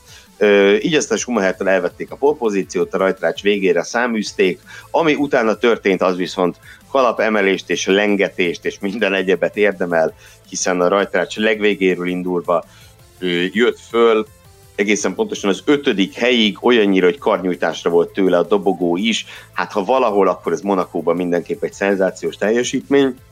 Szóval ezért Schumacher minden, minden dicséretet megérdemel. A Raskas Gate, ahogy azt elnevezték, ugye a Watergate mintájára minden gate utótaggal illetünk, ami botrányos, majd a listán is lesz még pár. Szóval az viszont annak kapcsán viszont az emberekben felidéződött Mihály Schumacher néhány korábbi, hogy úgy mondjam, guzmis ügye, néhány, néhány korábbi olyan ügye, amelyek, eh, amelyek a sportszerűség terén legalábbis a szürke zónában, vagy talán annak a szürkébb, sötétebb, sötét szürkébb részén mozogtak. Sándorom, te hogy emlékszel a Rászkász incidensre? Bocsánat, de egy Tamás szót kér tőlünk. Hogy követelem, hogy a guzmis jelzőt azt magyarázd el másoknak, és ne csak nekünk. Hát olyan, olyan, olyan, nem, nem mondanám, hogy mocskos, piszkos, csak olyan, olyan, olyan guzmis. Ezt a szót mi használjuk itt Szegeden. Kérem a délaföldi hallgatókat, kommentbe jelezik, hogy ugye, ugye létezik ez a szó, hogy guzmis, és nem én álmodtam. Ha utóbbi, akkor elnézést kérek. De egyébként nem, a Debreceni Egyetemen van egy kiváló nyelvész, aki a slanggel foglalkozik, és az ő által a szerkesztett slang szótárban is megtalálható ez a kifejezés. Hát olyan, olyan guzmis, nem tudom ezt jobban körülírni. Na, Rászkász Gate a téma. Voltunk azon a versenyen, 2006-ban Monakóban. Fortak az indulatok, gondolom ezzel nem árulok el. nem árulok el, árulok el nagy, nagy újdonságot, hogy hát ott, ott tényleg mindenki beszélt mindent össze-vissza. Azt gondolom, hogy a, amit láttunk, a tények azok magukért beszéltek, akkor ezt én most ennek az elemzésében nem mennék bele, viszont abba, abba, abba igen, hogy akkoriban volt Keke Rosbergnek egy kijelentése, amiben mindenféle csalónak, meg áruló álnoknak elmondta, elmondta Mihály Schumacher, és ugye nem telt el sok idő, és ö, csapattársak lettek, a fia, és, és Mihály Schumacher. És ugye a jó indul, a német sajtónak a jó indulatú része, azok rögtön előhúzták ezt a bizonyos nyilatkozatot, hogy mit mondott akkor 2006-ban Keke Rosberg Mihály Schumacherről, és akkor ott olyan szintű indulatok szabadultak el, rögtön ismét, amikor összeállt a Rosberg Schumacher páros a Mercedesnél, hogy a Keke a nyilvánosság előtt megígérte, hogy ő soha többet senkinek nem ad interjút, meg nem beszél semmilyen témára, ameddig a fia versenyez, addig, addig ő, ő nem, nem hajlandó forvegyes témákkal foglalkozni. De azóta sem nagyon ad interjút, mi? Egyáltalán nem. Képzeld el, hogy hogy az egyik évben Monakóban addig-addig eh, cserkeltük őt a barrával, hogy végül valahol sarokba szorítottuk, és eh, követeltük tőle, hogy valamit mondjon. De kérdezni, de miről mondtuk? Hát ha más nem, akkor mondjon valamit a magyar nagydíjról, az nem kötődik a jelenlegi forvegyhez. És akkor egy három szót mondott, hogy, hogy hát, great, meg, meg, meg exhausting, tehát hogy ilyen volt a, a, a, majd talán le is hoztuk a Formula magazinban vagy online-on, online-on, ezt biztos, biztosan emlékszel, hogy megírtuk, hogy ez tulajdonképpen egy, ez egy fontos interjú, ez a három szó, amit mondott, mert hogy azóta ez nem beszélt. Ez a leghosszabb Viszont, interjú. Ami el... Igen, és azóta is akármikor találkozunk vele, mindig mondja, hogy oké, okay, ne vegzáljatok, majd amikor megyek Magyarországra, akkor majd lesz interjú. Tehát el tudod képzelni, hogy milyen nagy gyakorisággal érkezik Keke Rosberg. Kedves hallgatók, tehát ha azon gondolkodtok, hogy miért nem szólalt még meg a Formula Podcastben Keke Rosberg, ennek az egyetlen oka a 2006-os monakói időmérő edzésen keresendő.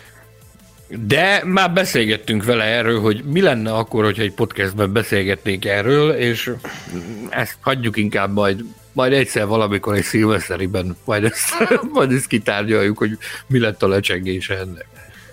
Ez az egyetlen botrány, ami Schumerről egyébként az embernek eszébe juthat, hogyha, hogyha botrányokról esik szó a Forma 1-ben? Hát hadd kérde, bár ugye Sanyi itt már utalt is az adás elején az ilyesmire, de hadd kérdezzem meg az, az elvakult Hilles Villeneuve rajongót, hogy mit gondolt 94-ben és 97-ben Mihály Schumacherről. Jaj. Nem mered, mi? Nem mered. Na, onnan én ezt elmondtam már Persze, tudom. A, az adásban elmondtam már az adásban, hogy, hogy én hogy jártam vele, amikor először próbáltam a, a közelébe férkőzni, milyen változáson ment keresztül, hogy az, egy, az a sumi, aki visszajött a, a Mercedes kötelékébe, az egészen más, egy teljesen más Schumacher volt, egy hihetetlenül szerethető, kedves, rendes és igazi, igazi úriember volt az nyilván biztosan, biztos, hogy olyan volt ő a pályafutásának az elején is, csak hát ugye voltak ezek a kis balépések, amik, amik alapján a, a habzószájú, a televízió előtt tomboló 14-15-16 éves szurkolónak egészen más benyomása Igen, volt. Igen, tehát a Schumachernek volt egy, volt egy olyan Uh, nem tudom, egy olyan kérlehetetlen győzni akarása, ami szerintem a nagybajnokok, tehát egyrészt minden nagybajnokot jellemeznie kell ennek, de ennyire talán csak, talán csak Ayrton Sennában volt meg. Tehát, hogy, hogy tényleg a, a, a, a sportszerűség és az erkölcs határain simán átmegyünk a győzni akarás érdekében, vagy a győzelem érdekében. Ez, Eddie Jordan világosan megmondta abban az interjúban, hogy milyenek ezek az emberek, akik, akik ilyen nagy világbajnokok, hogy, hogy mi van meg bennük, ami másban nincs meg. Ezt nem tudom, tényleg nagyon sokszor utalok arra bizonyos interjúra, de, de tényleg csak azt tudom tanácsolni, hogy aki még nem tette meg, keresse vissza a Formula Podcast csatornáján azt, azt az adást, amikor Eddie Jordan volt a vendégünk, ott nagyon-nagyon-nagyon szépen elmondta ezt a lélektant, hogy mi az, ami megvan ezekben a nagy emberekben, meg sikeres versenyzőkben, és mi az, ami nincs meg a többiekben. Igen, ugye, hogyha megnézitek, tehát tényleg itt volt két világbajnokságról döntő ütközése. A 94-es az úgy szólván véleményes, a Schumacher Hill, ugye ezért nem meszelték el, ezért lehetett ő a 94-es világbajnok.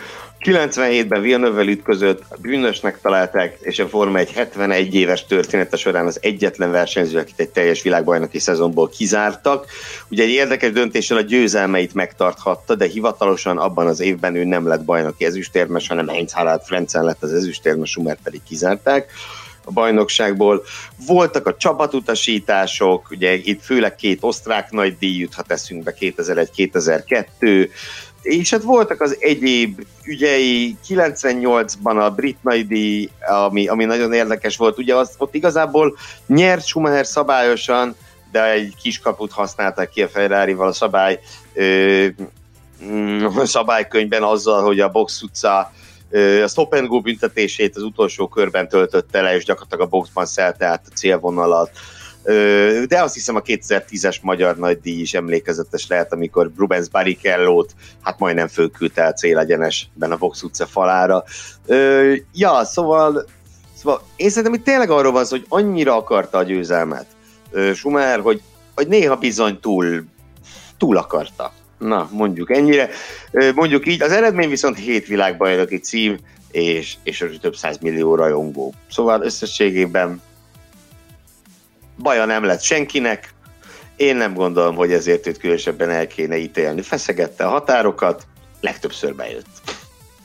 Nagyon igazatok van abban egyébként, hogy a, a a rajongók egy része bármit képes elnézni, ugye az általa ikonnak tekintett sztárnak, még a másik része meg azonnal elföldelni az ilyen jellegű bűnöket elkövető versenyzőket. Ezt én onnan tudom, hogy amikor, hát most visszakerestem, de 2008 előtti a az az újság, amelynek a címlapján az szerepelt, hogy Mihály Schumer legnagyobb botrányai, és egy szaltózó ferrari mutatott. Van, amelyik osztrál nagydíj szabad edzésen nagyon nagyot uh-huh. esett, 2001. vagy repült, és 2001-ben, igen, igen és, és hát tömegével érkeztek akkor még a levelek a, a szerkesztőségbe, hogy, meg, hogy, hogy, hogy beszélhetünk így egy, egy ekkora uh, sportemberről, és hogy, hogy írhatjuk ki egyáltalán betűkkel a címlapra, még, még, még az, illetve az újságban, hogy Schumacher legnagyobb botrányai, egy, egy ilyen összeállítás, ez egy szentségtörésnek számít. Egy biztos, hogy a top 10 2000 Őha, hű, de hosszú címet adtunk neki, szóval a top 10 botrány közé a Formula Podcast listáján is bekerült, itt a 2000-es évek utáni eseményekről beszélünk, amikor is a, a Raskas Gate kapcsán az ötödik pozíciót szerezte meg azzal, amit művelt. Ugorjunk a dobogó közelébe, következzen a negyedik helyezett botrány, ami Magyarországon zajlott 2007-ben. Hagyjuk, hogy Gergő mondja, vagy Sanyinak is oszthatunk lapokat? Én adom örömmel Sanyinak alapot, én csak annyit bocsátanék előre, hogy ez az az ügy, amiről már legalább kétszer, de lehet, hogy háromszor is beszéltük a podcastben, úgyhogy itt szerintem csak röviden fogjuk ismertetni, azért is, mert hogy az ügy folyamányáról még fogunk ma beszélgetni. Ez bizony a 2007-es Alonso Hamilton box utcai balhé, ami, ami történt, amikor Fernando Alonso egy dörzsölt húzással úgy időzítette a, a saját dolgait a box utcában, hogy abból Hamilton rosszul keveredjen ki. Eh, bocsánat, dörzsölt húzással, ugye... tehát na, csak hadd mondjak annyit, tehát nekem a Alonso, ezt többször bevallottam és vállalom, hogy örök és legnagyobb kedvencem, de ez rémgusztustalan volt. Ez dörzsölt húzás, ez übergáz volt. Szerintem. De lehet, hogy tévedek. Mármint alo- mondod ezt, mint Alonso fan, hogy ez egy übergáz húzás Ennek volt. ellenére, azt én, én tehát, ez borzasztó volt. Csak bizonyít, hogy nem mindenki nézel mindent a kedvencének. Na, bocs! Igen, tehát ö, maradjunk annyiba, hogy egy nem túl etikus, gusztustalan húzással ö, megtette azt, amit megtett ott a box utcában, és hát ugye ennek, ennek nagyon komoly hozadéka lett ö, ennek az ügynek, ahogy a Gergő arra utalt. 100 millió ezerszer, szerintem nem kétszer, háromszor, hanem minimum 100 milliószor beszéltünk már erről a podcast, podcastben, nekem, nekem ez, a, ez az érzésem ezzel az ügyel kapcsolatban, úgyhogy annyira nagyon én ezt nem forszíroznám, arra mindenki emlékszik, ahogy az Alonso figyeli Fabrizio Borrát a tükörben, az erőléti edzőjét, aki a box utca falánál portyázik, ő látja azt, hogy a tükörben, hogy mit mutat neki a fizió, hogy mikor kell indulni, hogy mikor lesz már biztosan nem jó Hamiltonnak, amikor megtörténik ez a bizonyos mutatás, amit ő lát a tükörben, elindul tovább, a többi pedig már maga a történelem, Így ahogy van. mondani szokás. És ugye az volt csak a fiatal hallgató kedvér, aki esetleg nem tudná, bár valószínűleg nagyjából mindenki tudja, ugye, hogy igen, igen, igen, ahogy Sanyi mondja, addig állt Alonso a box utcában, a Q3 hajrájában, és addig tartotta föl maga mögött csapattársát Hamilton-t, amíg biztosan nem vált az, hogy Hamilton már nem fog fölérni a gyors körére.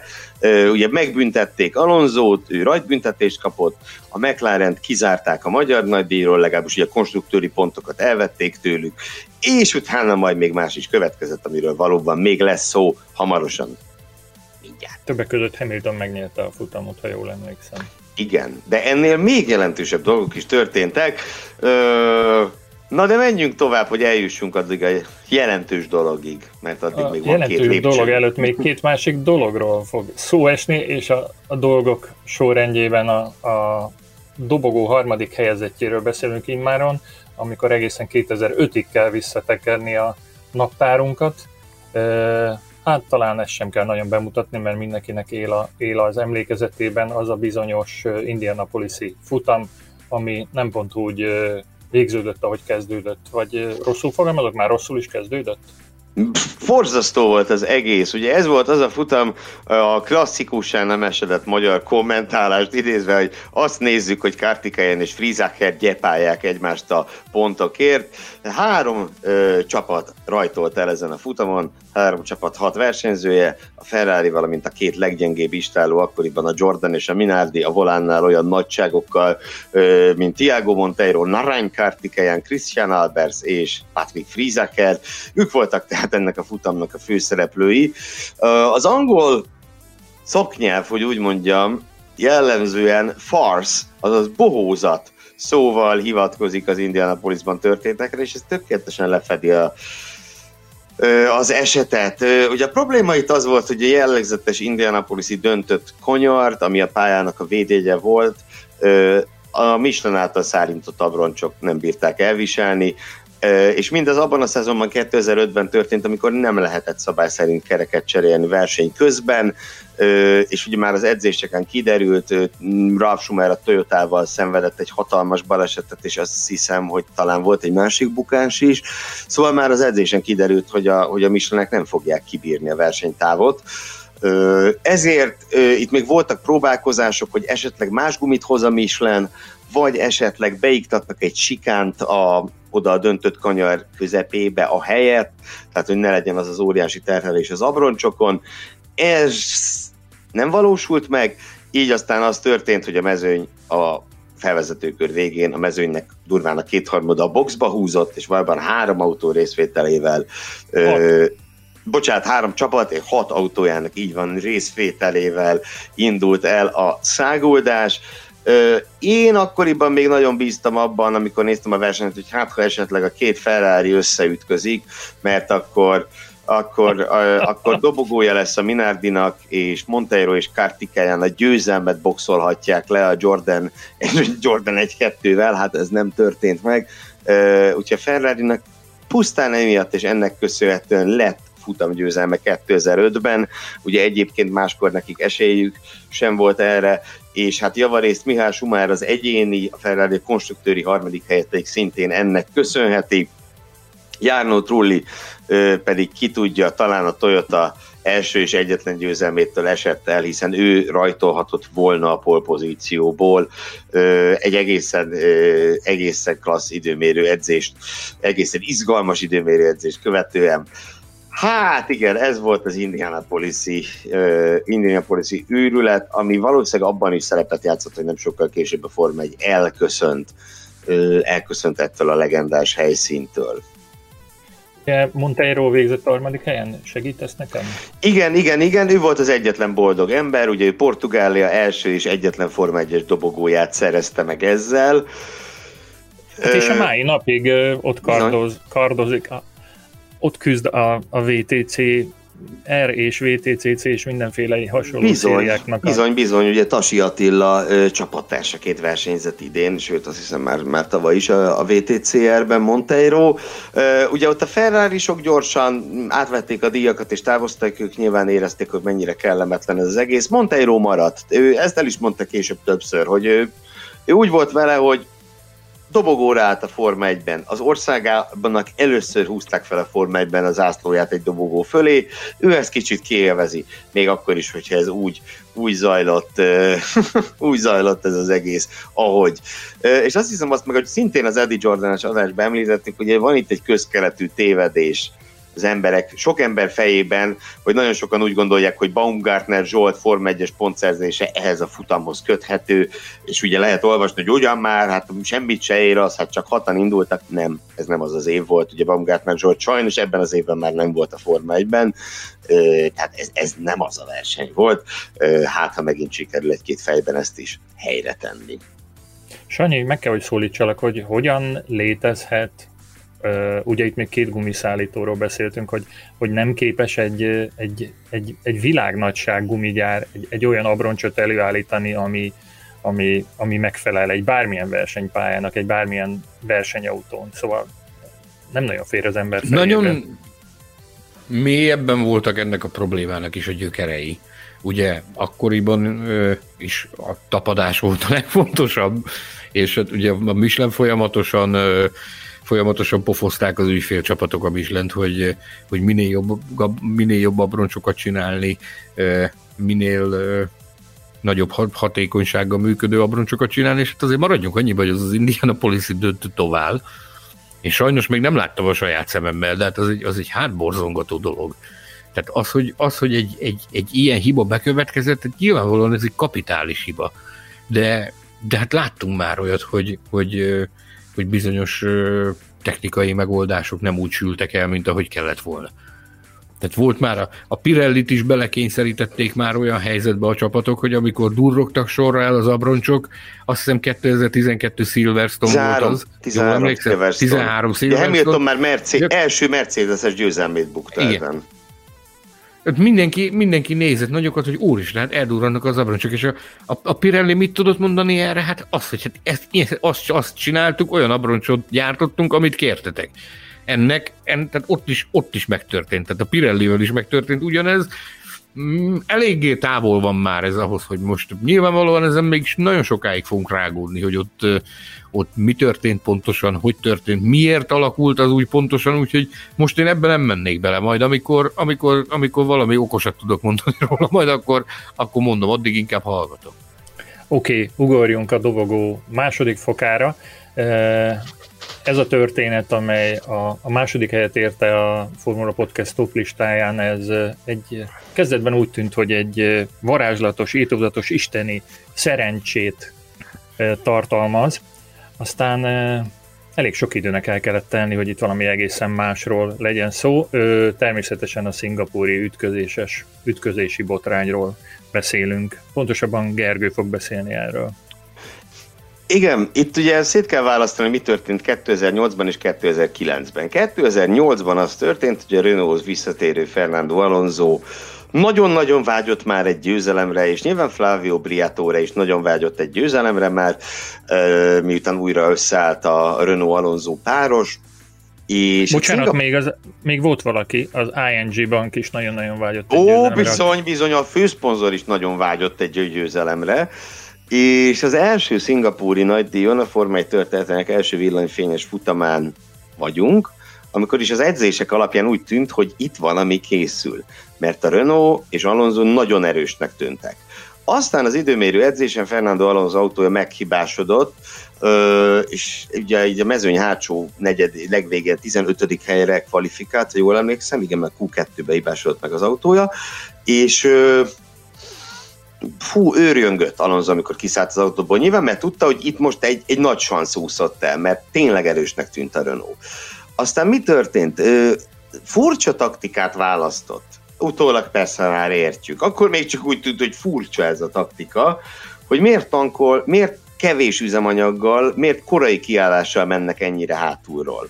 Aztán viszont történt egy baleset, jött a safety car, akkoriban ráadásul a box utca bezárt, ugye, amíg a safety car a pályán volt, tehát tovább nem lehetett gyorsan a boxba rohanni a biztonsági autó bejövetelekor, és ez azt eredményezte, hogy Alonso tulajdonképpen ingyen csinálhatta meg a kiállását. Ami pedig azt eredményezte, hogy a mezőny élére keveredett, és meg is nyerte a szingapúri nagydíjat. A az ominózus safety szakaszt, mint azt jól tudjuk azóta, meg hát persze akkor is láthattuk a képernyőn, csak akkor még csak összeesküvés elméleteket sejthettünk, amiből ugye később összeesküvés gyakorlat lesz, hogy Nelson Piqué Alonso csapattársa váltotta ki, azzal, hogy, hogy a falnak csapta a Renault.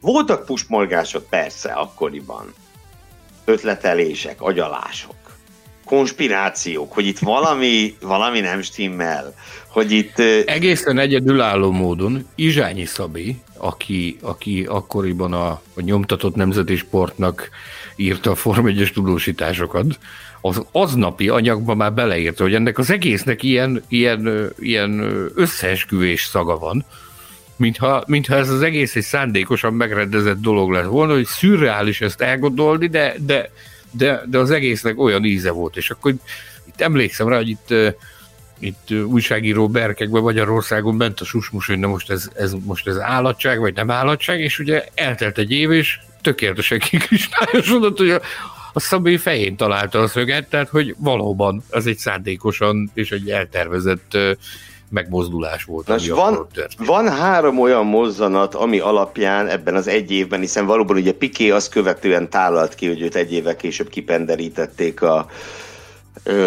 a Renault istálótól. Szóval volt három olyan mozzanat, ami alapján azért gyanús volt a sztori. Egy, ugye Nelson Piqué a felvezető körben ugyanott megpördült. Akkor még nem csapódott a falnak. És ö, utólag, ö, vagy lehet, hogy installációs kör volt, mindesetre rajt előtt. És ugye utólag kvázi kiderült az is, hogy ő ott próbálta ki a mozdulatsort. Csak hogy akkor még nem vágta oga. Oda, hogy azon Igen. a kigyorsításon hogy álljon majd keresztbe. A másik, hogy Alonso valóban egy öngyilkos taktikával indult. A mezőny végéről alul tankolt autóval, úgyhogy ő álljon ki a legkorábban. Semmi értelme nem volt a taktikájának, de konkrétan a világon semmi. Kivéve, abban az esetben, ha jön egy, ha korai, meg ha jön egy korai safety car fázis, akkor bejön. És azért az is nagyon beszédes volt, nagyon előttem van, meg hát nyilván az ember rengetegszer látta ezt Youtube-on, hogy a baleset után Piqué már ben van a box utcában, és akkor ö, ott összenéznek Briatorével, Briatore vába veregeti, ott megszeretgetik, tehát ott, ott nem nehéz utólag már meglátni ott a cinkos összenézést abban a jelenetben. Ö, igen, és ugye Alonso nyert, amit meg szintén sokan elfejtenek, itt is kihagy az emberek emlékezete sokan, hogy azért ő a következő nagy díjat is megnyerte, de azt már erőből, ugye Fujiban a japán nagy díjat, ahhoz már nem kellett sumákság, mert ugye itt amikor fölmerül az, hogy Alonso visszatérve is tudott futamot nyerni a Renault-val, akkor mindenki azzal jön, hogy persze, mert elcsalták. Na nem, volt ott valóban egy, egy, egy valid futamgyőzelem is. Hát ez meg, mint kiderült, nem volt az, és és az is érdekes, hogy utólag már nem másították meg a verseny eredményét. Ez persze akár csak úgy, hogy mit tudom én, ha a DTM-ben volt pár éve egy ilyen, amikor kizárták a futamgyőztest, és nem lett futamgyőztes. Tehát nem hoztak, elő, nem hoztak előre senkit, hanem hogy második helyzettel kezdődik. Amikor a, azt hiszem az Extrem volt, az extrém így van, azt hiszem őt zárták ki azért, mert az apukája vizes palacból vizet öntött a zsebébe, hogy ezzel, hát hogy a, mér, a, a kiszállást követően, mert még a mérlegelés előtt volt, és ugye egy kis plusz súlyra szert tegyenek ezzel. Ö, na mindegy. De ha nem az extrém volt, akkor majd, de szerintem mi volt. Mindegy. A, tehát ilyen megoldás is lehetett volna, de nem történt semmi, tehát Alonso megtartotta ezt a győzelmet, ö, és ugye ő semmilyen büntetést nem kapott, hiszen a hivatalos történet szerint ő nem tudott erről az egészről. Na, ki szólal meg most? Én. Micsoda, Micsoda, mondja Tamás, mondd. Hogy ö, arra emlékeztek, ugye ez a 2008-as év volt, amikor egy bizonyos Felipe Massa nagyon bánt néhány dolgot, ami a, a szezon elején történt, hogy ö, ez, azt hiszem ez is közrejátszott ö, abban, hogy kevesebb pontot szerzett a, az év végén, mint amit kellett volna. Nem ott ö, ő neki lett volna esélye ö, jobban szerepelni, vagy rosszul emlékszem? Hát így egészen pontosan a Piqué által kiváltott uh, safety car fázis alatt, ugye miután kinyitott a box utca, ment be Massa, nagyon sietett a Ferrari, olyannyira, hogy rajta hagyták a tankolócsövet, és úgy engedték ki a boxból. Oh, bizony. Tehát ő itt egész pontosan 10 pontot bukott el Szingapurban, és ugye azt meg tudjuk, hogy egy darab pont hiányzott neki a végelszámolásnál. És ezt ő gyakran ki is mondja egyébként, amikor így, így beszélgetsz vele, vagy, vagy, vagy adott esetben, mikor megkérdezik interjú során, de, de én többször is hallottam már, hogy, hogy ő erre, erre rámutatott, hogyha ez a, ez a disznóság nincs, ez a hihetetlen disznóság nincs, akkor az ő pályafutása is máshogy alakult volna, mert mert hogy akkor, akkor ő lett volna a világbajnok. Minden más, hogy, minden más, hogy alakulhatott volna. Egyszer a, egy pohár, vagy talán két pohár bor mellett a Bognár Viktor kollégánkkal, az isteni Bognárszonnal beszélgettünk erről a dologról, és ő ő azt fejtegette akkor, ezt, ezt mindenki eldönti magába, hogy ezt most ő elfogadja, vagy nem, de hogy a, ugye van a pillangó hatásnak nevezett dolog, tehát hogy minden mindenre kihatással van, és Viktor odáig ment, hogy hát ha Massa ott világbajnok lesz, akkor, akkor lehet, hogy a következő évben nincs a hungaroringi baleset, mert ki tudja, hogy nem -e változik annyit a világ, hogy épp csak egy másodperccel előbb vagy később ér oda a, a, ja, ér oda a rugóhoz. A, a rugóhoz. Hát igen, igen, igen. Ö, jó, maradjuk ebben, hogy minden máshogy lehetett volna. És ki tudja, hogyha Felipe Massa világbajnok, akkor lehet, hogy 2010-ben nem lehet olyan egyértelműen, hogy Fernando Alonso mögé be beparancsolni, ahogy azt a Ferrari. Én egy másik vonalat, másik vonalat mondok neked, tehát hogyha ez a, ez a botrány nincs, akkor lehet, hogy nem, nem történik meg az a szakítás a következő évben Piqué és a Renault között. Lehet, hogy nem dobják idő előtt a mélyvízbe Grosand, eh, ahogy azt megtette akkor a Briatore. Lehet, hogy a, a, a Grosand nem kapja meg azt a kezdeti pofont, ami, ami ugye úgy tűnt nagyon sokáig, hogy teljesen derékba törte a pályafutását, mert azt a mai napig állítja, hogy ő akkor felkészületlenül kellett, hogy autóba üljön, és, és lehet, hogy az ő sorsa is másképp alakult volna. Nem? Bizonyám. Hát, Pillangó hatás. Plusz nem történt volna meg az az emlékezetes beszélgetés, amit Nelson Pikével folytattunk néhány évvel ezelőtt a Hungaroringen, a Barnával, amit egy brazil újságíró kollega elkért tőlünk, és az megjárta bizony kőkeményen a brazil sajtót is. Ajaj. A mai napig fellehető, tehát ott nem csak, nem csak Hát ugye a mi podcastünkben is, amikor vendégül láthattuk Nelson Pikét a nyáron, itt is azért kemény szavakat használt Ajtószennára, ott még kemény, akkor, akkoriban még keményebb szavakat használt, de ott kitért erre a sztorira is, hogy mi volt ennek az utóhatása. Mm. Tehát, hogy ott, ott, ott akkora volt az összeveszés, meg akkora volt a csörte, a, a Briatore, uh, Holdudvar és a, a Piqué család között, hogy azt mesélt a Nelson, hogy ők, ők konkrétan telefonon hívogatták egymást, és próbálták túllicitálni azt, hogy kinek nagyobb az a bizonyos. Hogy igen, lehet itt mit tudom, kirúgni a ki, nem a bankszám. Mondom, nem felén. Most azt, azt inkább nem mondanám, mert nem biztos, hogy tűrné a, a, az étert, az, amilyen szavakat használt a, a Piké, hogy milyen szavakkal e, beszéltek egymással akkoriban a Briatóréval, de azt mondta, hogy ott, ott szó szerint ott, ott akár még az is megtörténhetett volna, hogy ők a tetlegességig is elmennek tehát, hogy jössz még az én utcámba, jössz még Latin Amerikába, a visszafelé pedig az, hogy itt, itt Európában, meg sok más helyen itt én vagyok az úr, úgyhogy azt mondta, hogy az egy, az egy nagyon-nagyon gyötrelmes elválás volt. De azt mondta, hogy mindegy, hogy a, fia Forma 1 pályafutásának a végét jelentette, azt mondta, hogy ő, ő egész egyszerűen azok után, ami ott történt, ő, ő úgy gondolja, hogy ennek ez nagyon jó, hogy időben véget ért.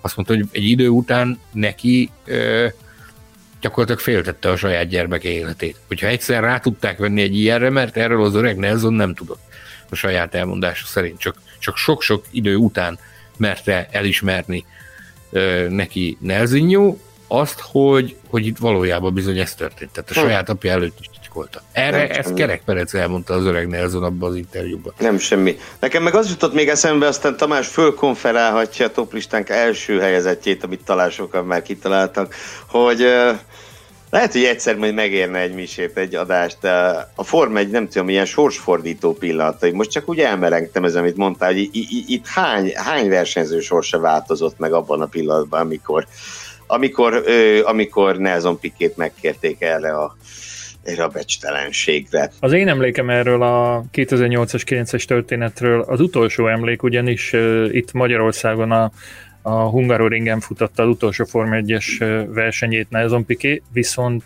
előtte, szombat este, a jó szokásához híven a Renault rendezett egy fogadást a hazai sajtónak, illetve a hazai Renault kereskedőknek, és ott szintén jó szokásuk szerint ilyen mókás játékos mulatságokkal, kvízekkel próbálták érdekesebbé tenni a, a, azt a fogadást, és ott nagyon-nagyon látszódott már a, a, a két főszereplőn, vagyis Alonso és Piqué, hogy itt valami nagyon nem stimmel, nem. Én nem vagyok benne biztos, hogy akkor már mindenki tudta, hogy miről van szó, de úgy emlékszem, hogy csorogtak már az információk azzal kapcsolatban, hogy itt itt a, a botránynak nagyon rossz vége lesz. Muszáj vagyok megkérdezni Sanyit egyébként, hogy végül is mi volt a konkrét összetűzésnek az oka, mert hogy ugye ez titokban volt, és valamit el akart érni Piqué, a Piqué család a Renault-nál, hogy nem enesszék, és így, igen. így borult a Billy? Igen, igen, igen, hogy, hogy elkezdték a Magyar Nagydíj előtt forszírozni ezt a témát, hogy, hogy nem biztos, hogy lesz helye Nelzinyónak a következő szezonra. És e, a Magyar Nagydíj idején ha emlékeim nem csalnak, még csak annyit lehetett tudni, hogy, hogy emiatt van feszültség.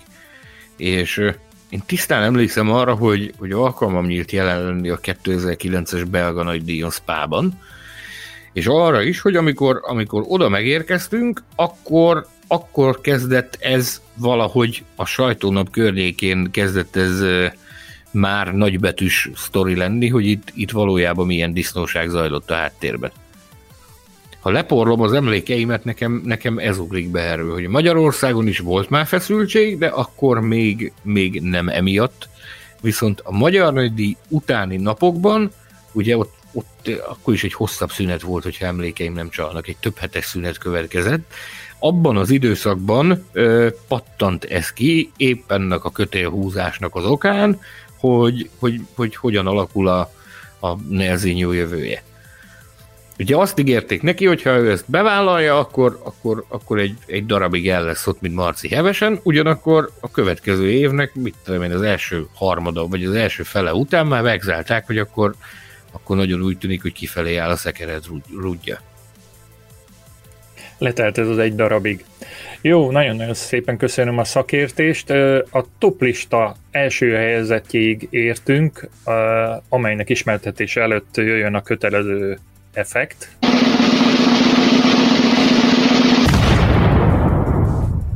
Tehát a Formula Podcast 2000-es évekbeli botránylistájának első helyezettje a Kim botrány, amely 2007-ben zajlott, és amelynek a részleteit azt hiszem, hogy mind a kettőtöknek ismertetnetek kell.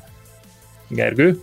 Jó, én elkezdem, aztán Sanyi majd folytatja. Ugye a Kim botránynak a maga a cselekmény természetesen nem, de a kirobbanása az összefügg az, amire ugye utalgattam is, amiről nem olyan régen beszéltünk, a 2007-es hungároringi időmérős ö, botránnyal. Ö, ugye mm, ezt, ezt a részét majd elmondja a Sanyi. A, ugye ami történt? Hát az történt, hogy volt a, a McLarennél és a Ferrari-nál egy-egy ember, a McLarennél ezt Mike Coughlonnak hívták, a Ferrari-nál pedig Nigel Stepneynek, akik, hogy úgy mondjam, hát szövetkeztek egymással, és ugye dokumentáció, technikai dokumentáció nem is kevés, 780 oldal ö, került ki a, a Ferrari-tól, és került át a, a McLaren ezennek a két úrnak köszönhetően. Ugye a lebukásban például nagy szerepet játszott az, hogy, hogy Mike Coughlin felesége egy walkingi nyilvános fénymásolóban sokszorosította ezt a 780 oldalnyi dokumentumot, ami nem, hát nem volt jó ötlet. Hát az, az, a fénymásolós ember, az állítólag, amikor meglátta, hogy mi van a, hogy, hogy mi, milyen csomagot adtak át neki fénymásolásra, ő állítólag azonnal telefonált Maranellóba, és, és, és közvetlenül beszélt a felső vezetésnek egyes tagjaival. Ugye azt is el, el kell mondani, hogy ez is el, tehát e, nagyon, hadd használjam még egyszer ezt a szót, nagyon, nagyon guzmis volt az egész ügy. Ö, ugye például nagyon sok is adalék jött ki, mert ugye a lényeg ez volt valóban, hogy a Ferrari-tól irgalmatlan mennyiségű technikai információ átkerült a McLarenhez. Ugye többek között például a Honda F1-es csapata közölte, hogy, hogy Stepney és Coughlin, tehát mind a ketten megkeresték őket, hogy szívesen dolgoznának a Hondánál. Tehát ők úgy tűnik, hogy mindketten vagy távozni akartak a Ferrari-tól és a McLaren-től, vagy inkább sejtették, hogy előbb-utóbb ez lesz a történet vége. Mike Coughlin később például a Stefan GP, ugye az egy külön misét ér meg, a, Komu Forma 1-es csapat, a Stefan GP úgy szólván alkalmazottja ö, volt, ö, hát Nigel Stepney története meg ennél jóval kevésbé videmély végül öngyilkosságot követett el nem tisztázott azóta sem, hogy Hát tulajdonképpen most na, maradjunk annyiban, hogy kisétált egy autópályára és halálra gázolt egy kamion. Ö, ugye nyilván sejthetjük, hogy mi történt, hogy, hogy az oka ennek mi volt, azt nem tudni. Mindenesetre az ő sorsa így alakult. Egyébként Nigel Stepney nagyon régóta Form 1 volt, 977 óta még a Shadow csapatnál kezdte a karrierjét, és, és 2000-ben ő volt az a szerelő is, akit Mihály Schumer elgázolt a spanyol nagydíjon. Nagyon-nagyon kalandos F1-es pályafutás volt az övé, ami, ami így, zárult, így zárult le. És akkor ugye a bomba robbanás az meg valóban Magyarországhoz is kapcsolódik, és egy, egy kétszeres világbajnok spanyol úri emberhez. Sanyi, ha erről pár szót még szólnál nekünk. Hát ugye ott megtörtént a hajba kapás, az Alonso Hamilton box utcai incidens kapcsán, és hát ugye akkor már a csapaton belül erről azért tudtak, és Alonso legalábbis tudott róla, és ugye Ross Brown, de hogy is Ross Brown, mit beszél, Ron Dennis, elnézést kérek. Tehát Ron Dennis, ő, ő Lewis Hamiltonnak a legfőbb mentora volt, és hát ő próbálta e, ott, e, gyakorlatilag szemmagasságban tartani Hamiltont e, Alonsoval, akinek ez, akinek ez nagyon nem tetszett, és tulajdonképpen befenyítette Ron Dennis-t, hogyha ha, ha nem alakulnak a dolgok az ő szája íze szerint, ahogy az neki a legkedvezőbb, akkor ő ki fogja teregetni ezt, a, ezt az ügyet. Alonso is hozzájárult ahhoz, hogy, hogy ez a sztori ez felszínre került. Kiszivárogtak olyan e-maileket küldött az FIA-nak, ha emlékeim nem csalnak, amiben azokat az e-maileket, amiket Pedro de la Rosa-val váltott, aki a, a McLarennél a szimulátorban ült, éppen dolgozott, meg, meg, meg a teszteken, hogy, hogy milyen milyen információk állnak rendelkezésre a, a ferrari Tehát gyakorlatilag megdönthetetlen bizonyítékokat juttatott el Alonso az FIA-hoz. Azzal kapcsolatban, hogy a McLarennek valóban nem csak, hogy birtokában vannak, a McLaren nem csak, hogy a McLaren birtokában van a Ferrari dokumentációja, hanem bizonyos ö, dolgokat, amik ezek, ebből a dokumentációból származnak, ezeket, ezeket használják is, és alkalmazzák a McLarennél. Tehát ezt Alonso gyakorlatilag feldobta a saját csapatát az FIA-nál. Ez történt. Igen, és akkor ugye utána ö, ezzel együtt egyébként a McLaren följelentette a Renault, hogy ők meg az ő kárukra kémkedtek, e, ilyen szála is volt a történetnek. Olyan szála is volt, hogy Ron bejelentette a nyilvánosság előtt, hogy ő is az FIA tudomására hozta a történteket, aztán Max Mosley FIA elnök vitatta Ron Dennis ezen kijelentését, tehát kibontakozott egy olyan őskáosz, aminek ismertetésére, hát most már így nem is tudom, lassan két óra adásidő után én sem mernék vállalkozni, ami viszont tény, hogy egy meglehetősen ellenmondásos ítélet született. Mert ugye egyrészt a McLaren megkapta a Forma 1 történetének legnagyobb büntetését, legnagyobb 100 millió... büntetését. I- igen, de úgy, úgy komplexen is én azt gondolom, tehát hogy 100 millió dollár plusz ugye még több pénzt buktak, hiszen kizárták a csapatot a világbajnokságból, tehát pénzjutalomból se részesültek, jóval mindenféle ugye utazási költségek, tévés bónuszok, tehát mindaz, ami az eredményesség alapon jár, attól elestek, tehát azért a pénz az összességében ennél nagyobb volt. Ö, továbbá ugye továbbá még ilyen apróság is voltak, hogy mondjuk amikor egy McLaren futamot nyer, akkor a csapat képviselője nem mehet fel a pódiumra, ilyen is volt, de ezzel együtt nem maradhattak a versenyzők a bajnokságban. És ugye ezért mondom, hogy nagyon ellenmondásos volt az ítélet, hogy Alonso és Hamilton küzdhetett a világbajnoki címért, és ugye paraszthajszálom múlott, hogy egyikük sem nyerte meg küzdhetett, de vajon nyerhetette? Ez a kérdés. Igen. Na, az ez az a kérdés. Épp a minap beszélgettünk erről Hamilton kapcsán, meg számtalanszor beszéltünk Igen, róla az elmúlt hetekben, hogy... kérdés, majd ha lesz top 10 konspirációs teória adásuk, akkor biztos, hogy ezt ki fogjuk beszélni, elszabadítjuk az állatságot mi is, úgy, ahogy Izsányi Szabolcs annak idején megtette a Piké balesettel, majd mi is felvetünk pár Tű dolgot. pontosan leírta Izsányi Szabi. Azt, így van, így van. kísérletesen úgy néz ki, mintha ezt megrendezték volna. Pont. Megpróbálunk Mennyire a nyomdokaiba lépni, de igen, nyilván ez egy nagyon jó kérdés, hogy nyerhettek volna-e. Hát igen, szóval ez volt, ez volt így röviden a, röviden a kémbotrány, ami, ami aztán egyébként elég hosszú, tehát elég messzire nyúltak a szálak. Ugye a McLaren hát a következő évben még bajnok lett, és aztán azóta sem. Ez nem, nyilván nem lehet azt mondani, hogy ez a kémbotrány miatt volt, de hogy a, a csapat lassú lefele indulásában nem, ne játszott volna szerepet, azt azért nem gondolnám. Ezt most ne is fejtegessük tovább, hanem inkább foglaljuk össze a Formula Podcast 2000-es évek botrányai, legnagyobb botrányai című adásának a helyezetjeit, abból is az első öt helyezettet, az ötödik pozícióban a Schumacher által elkövetett Raskas Gate 2006-ból, a negyedik helyen Alonso és Hamilton Hungaroringi afférja a Box utcából, az időmérőről, a harmadik pozícióban az Indianapolis-i 2005-ös botrányos, gumibotrányos futam, a második helyen az ütközési botrány 2008-ból, Szingapurból, és a győztes pozícióban a Kim botrány 2007-ből, amely a McLaren nevéhez fűződik. Köszönjük, hogy ismét velünk tartottatok, meghallgattátok ezt a hosszú adást. Kérjük a jövőben is kövessétek podcastünket Spotify-on és YouTube-on. Csatlakozzatok Facebook csoportunkhoz, Formula Podcast néven találjátok meg az interneten. Kérdezzetek tőlünk a közösségi médiában vagy e-mailen, a címünk podcastkukacformula.hu, és ha bárhol, bárhol szóba kerülünk, nem ulasszátok elhasználni a Formula Podcast hashtaget. Évezzétek a Forma 1 közben olvassátok a formula.hu-t, lapozgassátok digitális és nyomtatott magazinunkat, nézzétek tévéműsorainkat, akasszátok ki vadonatúj fali naptárunkat a nappalitokba, keressétek könyveinket a webáruházunkban, de ami még ennél is fontosabb, szeressétek az autósportot. Munkatársaim Gelérfi Gergő és Mészáros Sándor szerkesztő kollégák, valamint Hilbert Péter technikus nevében búcsúzom, de csak pár napra. Jövő héten ismét találkozunk, sziasztok! Formula Podcast az Autósport és Formula magazin műsora. Hírek, vélemények, minden, ami F1 és autósport.